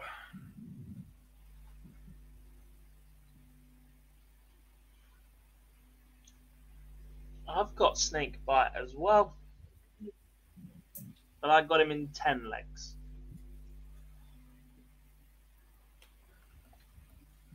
I'm pretty sure I had a Johnny Clayton, Michael Van Gerwen final on in Fallout Bar on Thursday night. Absolute disaster. I've just not both of them out. I told Cam to start Um, writing them down this week, and all absolute. In fact, Cam, what? Let me. I'm gonna message Cam Um, and find out what I had. I'm I'm going for a Johnny Clayton six five purely because he has the darts, and I've said this quite a lot in close games. I think I think Johnny edges it six five because he has the darts, um, and I think we'll have a one two one traditional point to the side camera from Johnny at some point as well. But it wouldn't surprise me if Peter won six five either. Um, th- these two are that closely closely matched, but I think having the darts could be the key factor in this one. So I'm going to go Johnny. So chat room as well. From your go on, go on. Wright's won since week one, but he has made five of the last six semi-finals. So he's starting to just put it together a little bit. It's just the back end of the night. Um, so chat room as well. Who wins and who do they beat in the final from your selections that you made? Gob.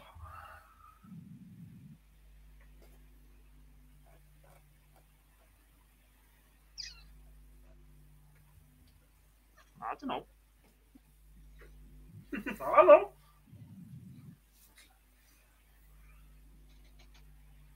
Uh, Snakebite beats Wadey. That's definitely not what I had on Thursday night. Oh, Lee's got the same, for Christ's sake.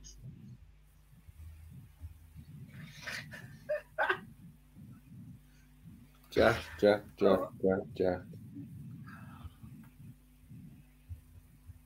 What? How it plans out, I just can't see anyone outside the top four getting in these finals. And for me, that's why I had Peter Wright, James Wade, and I've done right to win it in mine as well. um, yeah, that's why my head was shaking as soon as you picked it. Luckily, you you can go back and say, "Oh, I picked another one on the fallout bar on Thursday," but yeah, Peter Wright beats James Wade on Thursday.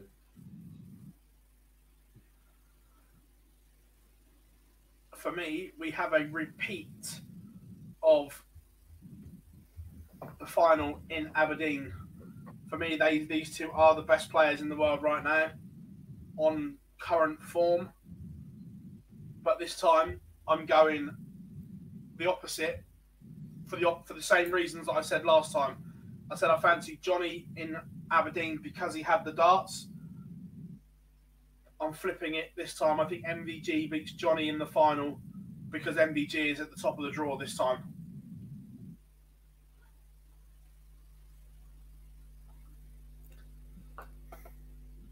I just think that between the top four, having the have been being in that top half of the draw makes such a difference at the moment. Yeah, I get that. I think I do. I do worry as well for the Premier League, the back end of the season, if mine and Dobbs' prediction is right, because I think if Peter Wright and James Wade are in that final, in whatever way that final result comes, that gap just becomes even bigger, and we've just done a race for top position that means absolutely nothing in regards to prize money or just to say I finished top of the Premier League league table. Um, so I hope I hope it doesn't happen, so we can have some sort of excitement to that league table. But I just see them four being stronger than the other four by quite a significant bit at the moment. So could that separated even more. And that happens anyway. If Desi if Desi beats Joe Cullen and then Desi doesn't win the semi final, whoever he plays, that gap will potentially grow anyway. So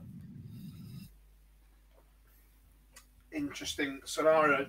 Did we have we missed anything else out in a week of darts, boys? Uh, uh, uh, try to have a look.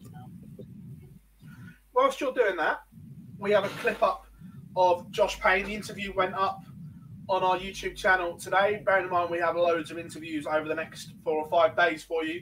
But this is a clip from Josh. So after the live lounge, go and check this one out. Just look at myself, my own game, and I know what I can play like, and I know what I've got to do to get back there, and that's the most important thing. I mean, if I was looking around, searching, thinking, I don't know what to do now, I don't know what to do, but I know that it's going to be hard, and I know I've got to work hard, but I'm ready for that. If I say to you, five years down the line, Yeah. where do you think you'll be and what do you think you'd have achieved? What, what would you be happy with? I'd like to be sitting in the top 16. You know, I'm not going to be unrealistic. It's very tough these days. Top 16, top 12 would be really good. Really, really good one with Josh. Talks openly about the fight to keep his card out. How he wasn't really concentrating on it at all because obviously we all know the the same things, the, the publicised stuff that he had going on in his personal life. But he seems in a really good space now, boys. playing some good stuff as well. It's very difficult to look past him whenever he has been in the live league, which look was fiercely competitive in the last phase, and by the looks of things, will be fiercely competitive once again in this phase from the names that I know that are going to be in outright this week. Some of the names that are joining later on, I'm pretty sure Phil might be able to give everybody a little bit of a teaser on who that lineup is in a little bit. Um, Cam, I've just been sent my predictions from um, Thursday night, by the way. Uh, apparently, I said MVG beats Wright in that one. You, you, so you, you're, confident, you're confident on one thing. You're confident on one thing, Dob, which is Peter Wright will be in the No, final. I've just gone the opposite way here. Uh, I think. Um, so, in, in this week's um, live league, um, we had to make a couple of changes later on in the phase, but Group A will be Keelan Kay, Matthew Edgar, Scott Williams, Lee Evans, Gary Robson, and Jim McEwen. Group B, Dave Pallett, Stephen Burton, Graham Hall. In Group C, Gob's mates in. I know I was chatting to him about it yesterday. He's very, very excited. Uh, Peter Thank is in. stuff this weekend as well. uh, Reece Colley and Johnny Haynes makes up um, group or week one. Um, just so people are aware, this phase there will be no seniors in there because Champions Week clashes with the World Seniors Masters. Oh yeah, yeah. So no seniors in this phase, unfortunately. Um, but None that are in the Masters because Jim McEwen's in week one and Yeah, he is a senior yeah, yeah, card holder. anyone- Yeah, yeah. Yeah, and, and the ones that have qualified for it. Um, yes, it is Women's Series this weekend, Sam. That's a good one. We haven't really, I think, I think we've really spoken about this one. That with the Women's Series coming up, look, she should still come through this. But the PDC have put Fallon in a little bit of a difficult and awkward situation with the Women's Series that Holland, the Dutch World Series event, and the New Zealand one fall on Women's Series events, boys. Not really thought this one through, have they? No.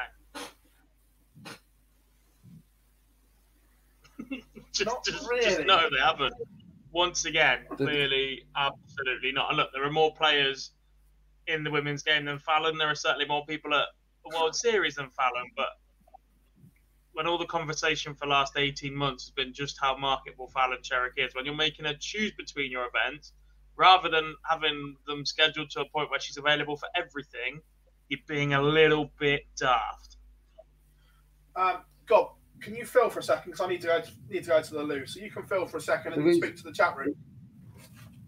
Dob, just Oh, just yeah, on that just point. tee you us for this one, knowing that you interviewed her in the week and it's not ready yet, and will be one of another coming out throughout the week, and just drop us on it. Yeah, brilliant. Cheers. One, one, one I would mention is it's interesting because obviously the, there's a lot of events to play for the World Championships, and that's obviously the focus across the year, but there's other stuff throughout. We've just seen Beau pick up a, a World Championship and play some incredible darts to that to there. If she then comes over and plays in more of these events, what that potentially does is at the moment, let's be honest, there's a bit of a two-way fight to who finishes top of the rankings, and it's Lisa and Fallon. Fallon's then going to drop out, and Lisa's start probably puts her favourite at the minute. Be hard to disagree with that. But if Beau then comes over and Beau puts in the performances we've seen, even this weekend she's had a run to a quarter final. You know, she can't go on and win them all. Yes, she's an incredible talent, but we didn't see that from say Phil when he was at Peter V's game. So if Beau then comes over and I spoke to a lot the week at Lakeside and there's got decisions to make on that. But what that certainly does is if Beau then does come over, it then potentially throws up that battle for top two. There's other people who didn't come into that, but it opens potentially up that battle for top two, which is unfair for me on Fallon because yes, she deserves to beat the these um, World Series events, but equally it shouldn't have an impact on the qualifying for the World Championships. Um, yeah, obviously, as Bob said, I did interview her. It'll be out this week. Andrew, um, so 100% she will play on the Sunday event after Holland. Like you say, if if she loses in the first round, she does plan to come straight back for it. She will definitely play in in, in on the Sunday, regardless. The New Zealand one's a little bit different because the expense it's it's almost all or nothing, isn't it? With the Oceanic leg of the World Series, you you commit to all three, or you don't do all three, isn't it? Um, and Yeah. uh, I don't know. I don't know what they're getting paid, but the appearance fee for three TV events is not to be sniffed at. It's not to be, Again, but if it's that at, class, if when it's at the impact of not appearing at the World they don't Championships, invited again very quickly. Yeah. Sorry, Dave. no, go on, mate, go on. That was what I'm saying. Just if, if she turns one down, she might not get an invite back again. Yeah. Yeah, there's that, but uh, also there's the flip of that. That if she turns one down, that she might get invited then. But if she turns up to one and then it has an impact on the worlds, and not qualifying for the worlds, which the level that she's putting over that since the women's series has been in has been incredible, and she should do enough anyway if she continues that performance. But just imagine the impact that would have on not just Fallon, but actually on the PDC if we got to the World Championships this year and Fallon wasn't in it because she missed out by a, a few hundred because of it. Um, the impact that could have on the PDC for for putting these overlapping. But yeah, I totally get why she would go to the um, the World Series because the money, and not just the money this year, the knock-on effect for next year and the year after. If she goes on and picks one up or gets to a final like she did last year, um, that would be massive for her. But it's to make sure it doesn't have an impact on her qualifying for the Worlds, which hopefully it doesn't. Yeah. Fingers crossed. Um, but it'll be good to see. Um, right, so chat room is open as always, everyone. Get your questions in. Um, We're going to whilst start. they're doing that, One that's already in there. There's one already in there from Marcus. Says tour card holders won't be allowed to play on the CDC tour in 2023. Is this a good move? Yes. potentially, but it's only a good move if all the others follow suit. I mean, it, it's already a thing on the DPA, although they have made exceptions in years gone by. Yeah. Again, it's a little bit with everything when you're building anything. Exposure and high profile names, etc., are key to getting that off the ground. It's at what point do you then make that decision that everything's ranking, and if you've got access to one route, you shouldn't be going down another route, etc. Um, you see it with the invites that, that World Seniors are, given out at the minute, etc. Rather than 32 order merit places, there's a lot of invites, names that will bring people to the tour in particular, and then as it grows and grows, you'll see a more sustainable model that is players that go to open series and your qualifiers make up more of your TV field. It, it, it's the natural progression. So the CDC sort of needs some of these guys to still be playing to draw that attention up. I think. But then the backdoor entries to things like the World Championships need to be cut off. That's that's the issue. Yeah, it's the backdoor entries that come with it.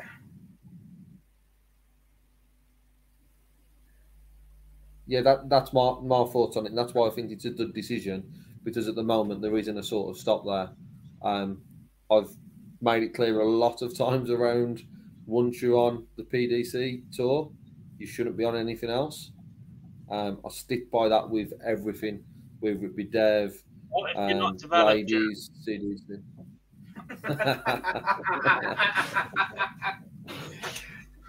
um, well, you have. Let's be honest. But yeah, for me, if you're on that, you shouldn't, shouldn't be able to compete into. You shouldn't be able to compete in any other tour, or you shouldn't have another opportunity to qualify for the World Championships because you've got a tour card and been able to compete in everything else throughout the year. So for me, it's the right decision, but it needs to be ironed out across all all separate tours to the pro uh, to the PDC ranking system because once you've got a tour card, you should be able to enter those. Um, yes, it can have an impact on form. Yes, you might have a pro tour and then not play them for six, eight weeks. Um, when we have the break in the summer, if you're not on the World Series, you're not playing competitive darts at a professional level. But for me, you take that when you go to Q-School, and if you're made aware of that at the start, I think that's that should be what the deal is. So it is a good move. three.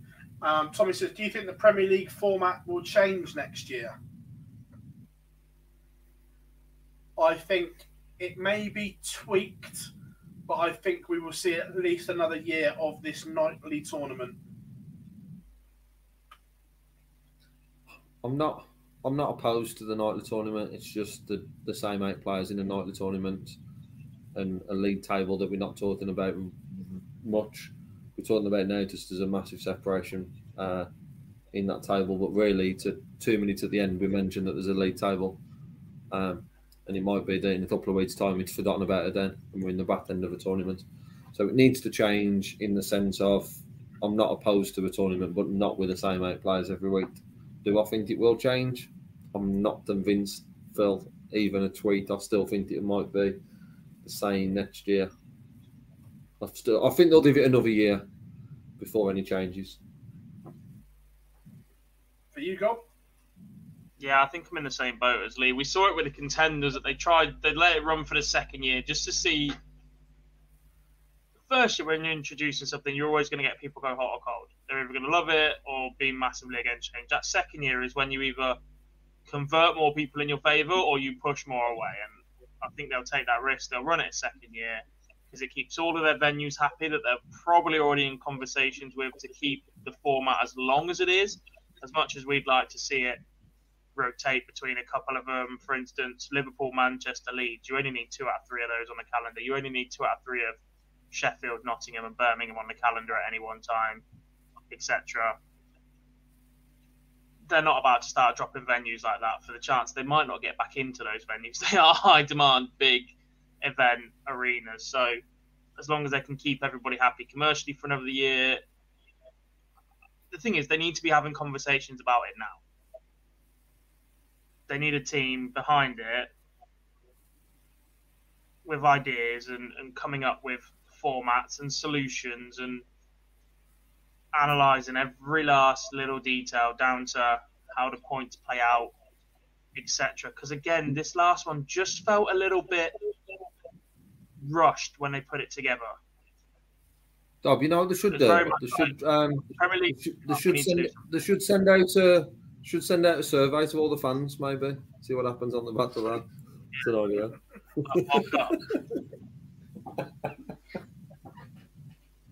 I forgot the World Cup. Was, I forgot the World Cup was only a month, month and a half away. Wonder if there's any changes after the survey.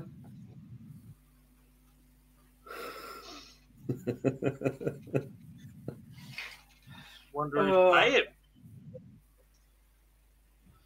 Well, Peter kind of let the cat out of the bag that Hendo's in, didn't he? On Thursday. Sounds it. wonder if, wonder if Gary's been told. Why was I told I've been axed? uh, uh, has he been told about last year yet? Probably doesn't know about that yet, does he? uh, um, Gary couldn't be able so, to drive from Burnham on Sea to Bristol for Christ's sake. He's not going to be bothered about not going to Germany. Um, um, so, are you guys going to stream the women's series? Uh, yes, we will. Um, I will definitely be here on Sunday. Potentially some of.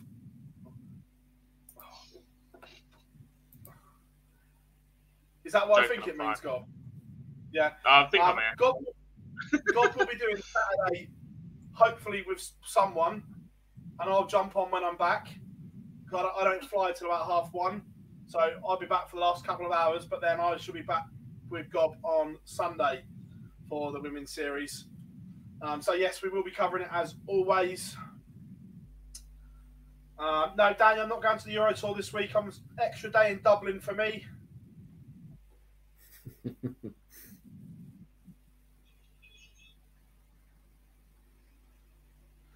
um, yeah, um, Andrew, you are absolutely bang on, and I'd love to hear the conversations that went on if Hendo is in, as Peter Wright seem to tell the world. To be honest, I do think there should be a rule that if you are reigning World Cup champions, you should be backed as the same pairings. However, and I know you're going to disagree with me, Phil, I can tell by your face already. However, because that isn't at the moment, it would be That's very, very unfair on Right, I, I- I haven't got an issue with the reigning champions defending their being the title, same pairing. but but because there's been no precedent set before, I think it's it's dangerous. Yeah, I don't know. I think Gob's in in agreement with that as well. Yes. Just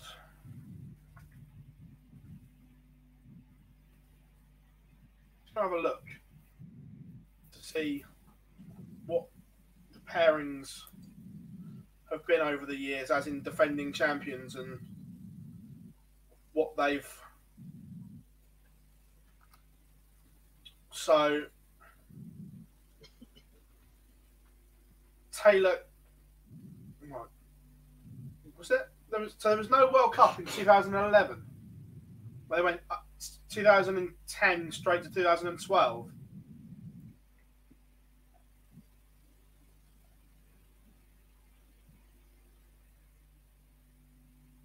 So if that's the case, Barney played with Vincent, so Co Stompé didn't get the chance to defend. I know we're talking ages ago with this.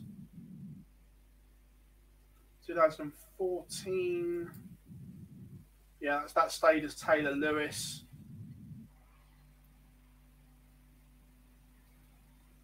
Two thousand seventeen.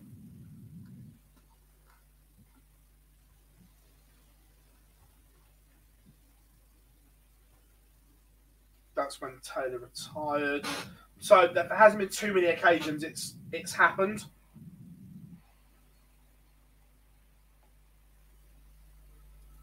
Um, yeah, interesting one.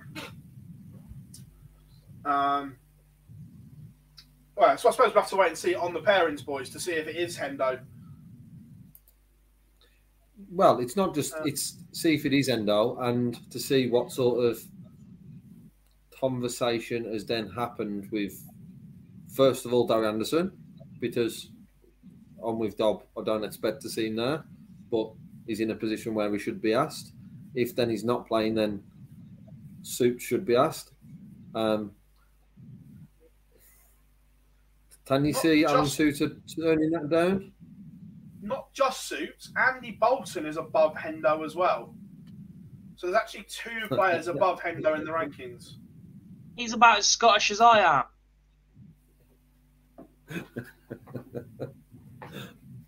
Peter Wright So played Peter under Wright, England to be flag. Fair. I was So is saying, Peter Wright, to be fair. flag, so Would that mean if it And I was just Peter Wright, shot Andy freedom Bolton? a couple of times when I'm bullying people. So does Peter Wright, Andy Bolton playing as a doubles pairing for Scotland, doubles pairing in the World Cup mean that we've got two chances of winning as England? Is that what it means? Just trying to look at it positively from an England point of view. That that might be the case. Is that why when the crowd are singing Scotland get battered everywhere they go, Peter Wright keeps winning?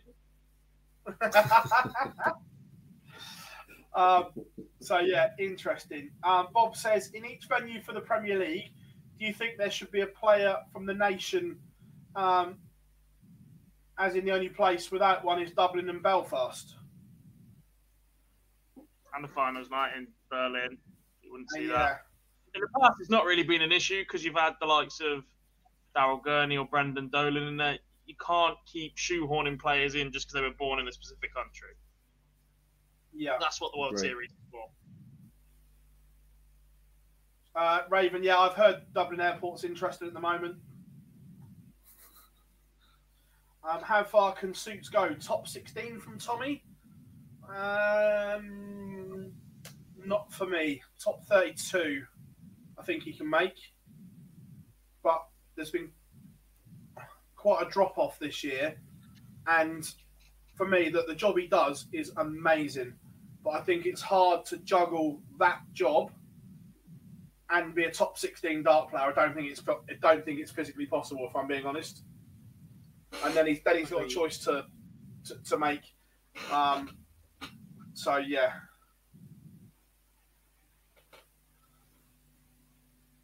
Um, Craig says, "Who's your um, picks for the top four on the women's series, lads?"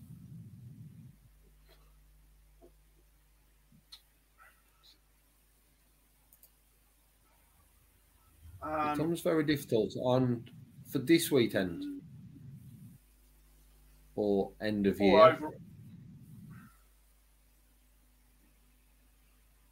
There's a name that's yet to play in it this year. Who, for me, that's in the top four. If she plays more than half of the events in bowl, that's that's probably the issue. I'm genuinely not convinced she plays in any. Uh, yeah, as I was saying um, when you had your little thirty second break, Phil, um, that the conversations I had with her, she was very 50-50 and it was a change of mind from day to day. I think the fact she's now done and lifted that, she will want to be at the match play. I expect to see her. I just don't know if we'll see her enough to break into the top two, but I think probably more than do enough to be in the top four because there's a lot of players there who, like Thursday is very impressive. Rian, seen a lot of obviously you've seen a lot of these on the um, women's series as well that can be in around that, but it's how consistent they are. Where if Bolt turns up for half of these, she will be in that mix for the top four. Oh, it should be 100. percent Um, but Even even only playing it's- half. but to get in that top four, she'd need to play at least half for me. Um, yeah, it, it, it, Rianne's probably the other one who I was very, very impressed with, and I can see Rianne getting in that. Um, in that, Lorraine seems to be confident the Dame's coming back, so they would probably be Lorraine and Rianne would probably be with Fallon and Lisa, but Lloyd says, Beau has a big impact on that. Also, a couple of others who have focused on the WDF at the start of the year with the World coming up. Be interesting to see what names are, are down for this weekend, which is what Wednesday. Did we see the list? Maybe Wednesday, Thursday. the, the problem is for those that are genuinely concentrating on Lakeside, the fact it clashes with Denmark, they've still got the same issue. Because Denmark's a gold event for the WDF. A bit prettier than Wigan as well. Only just. Right. next to what was the DW, ain't you? JJB. Yeah. Um, I, don't, I think it's nicely balanced. To be fair, you still got Trina floating around. She did not have a nice draw at all last time. Kirsty Hutchinson expecting a kick on from her. Um, Rianne O'Sullivan is lingering down in 20th. It took her four events to get going in the last one. Um, if we see Beau, that's massive. Um, obviously, refereed quite a few of the Derbyshire ladies again. Jane Densley's in ninth position. She played on the Saturday this week instead of the Sunday. She had to work on the Sunday. She averaged 73 and a half and didn't break a sweat. Hasn't picked the darts up since the last women's series because she just couldn't be bothered. She's genuinely got a lot of talent. 100%.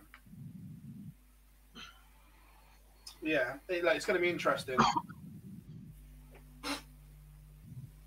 Um, what else of it?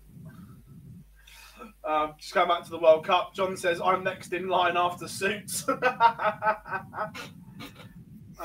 do you think they should play the national anthems as the players walk out of the World Cup? No, not for me.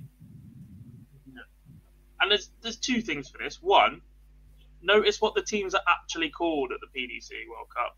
They're, they're team something and team something because they're not actually affiliated to any national body. You are representing your country, but at the same time, you're sort of not. Yeah. And it just destroys the atmosphere. Like, nah. Um, just looking at something here.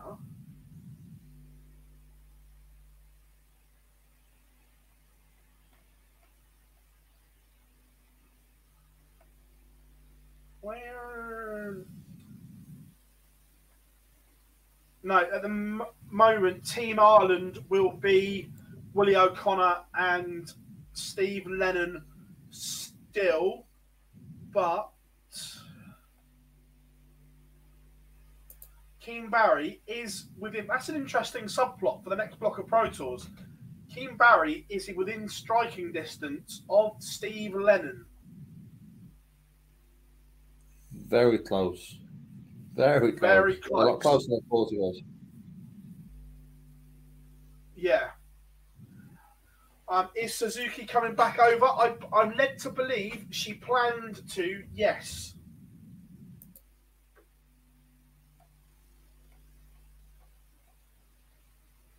Tommy says, which six players would you have on your dart team, dead or alive, that are not from the UK? Well, good question.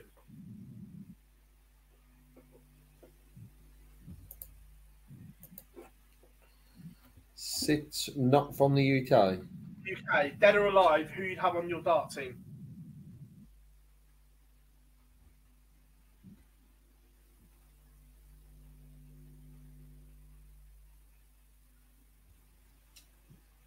Matt Campbell, Simon Whitlock,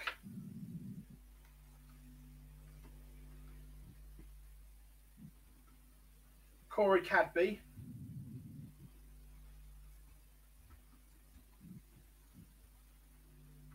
Raymond Smith, Danny Lalby,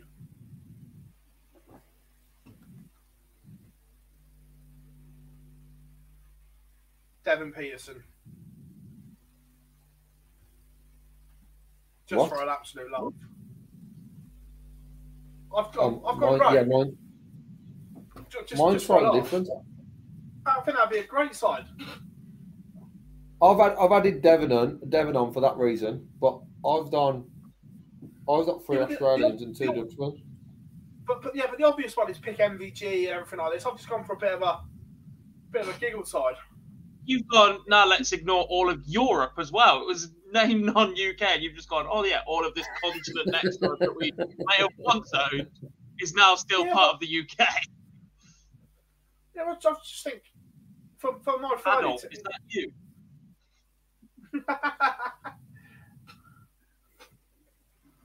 Um, I'll go him.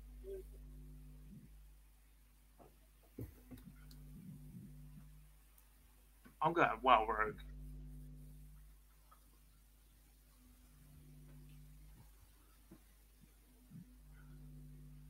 I've I've done Devon,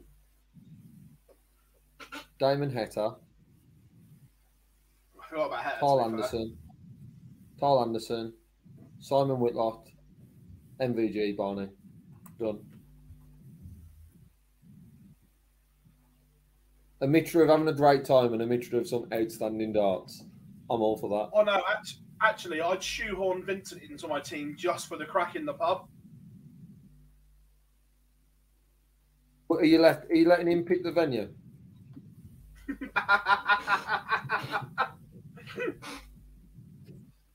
Otherwise, he might not turn up. Um,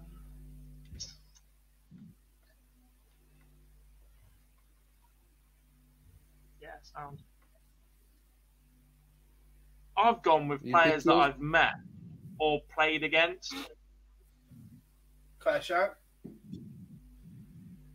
So, fair, like, most number of one, are- it- number one, it's the man with the most sugars in a cup of tea you will ever meet in your life, Roland Just- just the who 15? has twelve sugars Just- in his tea. 15? 15. 15 sugars, whatever it was. Yeah, no word of a lie. It's just ridiculous water. 15. Uh, number two, John Part.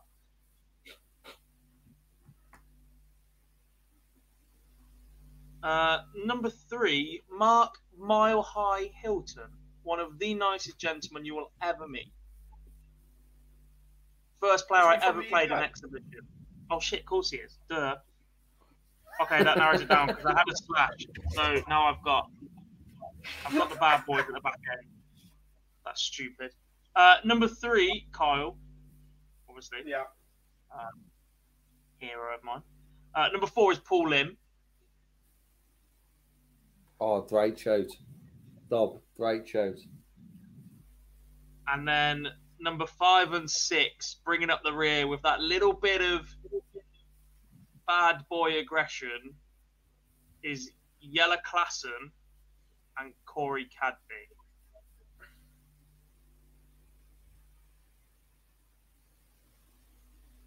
The first time I ever met Corey, he came to my house, was sat on the sofa just before the UK Open qualifiers after he'd won the World Youth year before.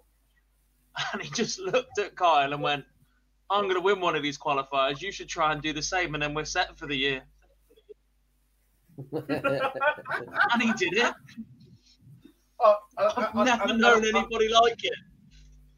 I, I, I stand by it. If we never see Corey Cadby play professional darts again, it is the biggest waste of a talent the darting world has ever seen because that boy had it all. John O'Shea, he's automatic. Cheeky son. Uh, hon- hon- honestly, Corey had had it all. He had balls. He was exciting, explosive, and just generally didn't care what anyone thought of him. Drink, drank like a tart, though. Um, WKD. For a man of Corey's size, that must have been like drinking a fucking panda pop. um, everyone, we are deep into Fergie time. Honestly, the two hours has flown by tonight. Loved every single minute of it. It's been uh, uh, genuinely one of my favourite shows. It's been a fabulous couple of hours. Plenty coming up on online darts. The live league returns tomorrow for phase three. We have bundles of interviews going out this week. We've stockpiled them all, um, so they'll be coming out over the next few days. Dublin, we will be there for that. We will be streaming the women's series as well this weekend. So loads and loads going on. Gents, it's been absolutely superb. Everyone in the chat room, give yourselves a huge round of applause because we can't do it without your support. Like we say, we've got a couple of really good giveaways coming up when we hit some big, big numbers, um, which is which is great. Um, close to that 25k mark now. So fabulous stuff. I've been Phill Bars, Jack Gobby Garwood, Lee Boyce. Thank you very much as always. We have been online darts, and we will see you all very, very soon. It's us signing out.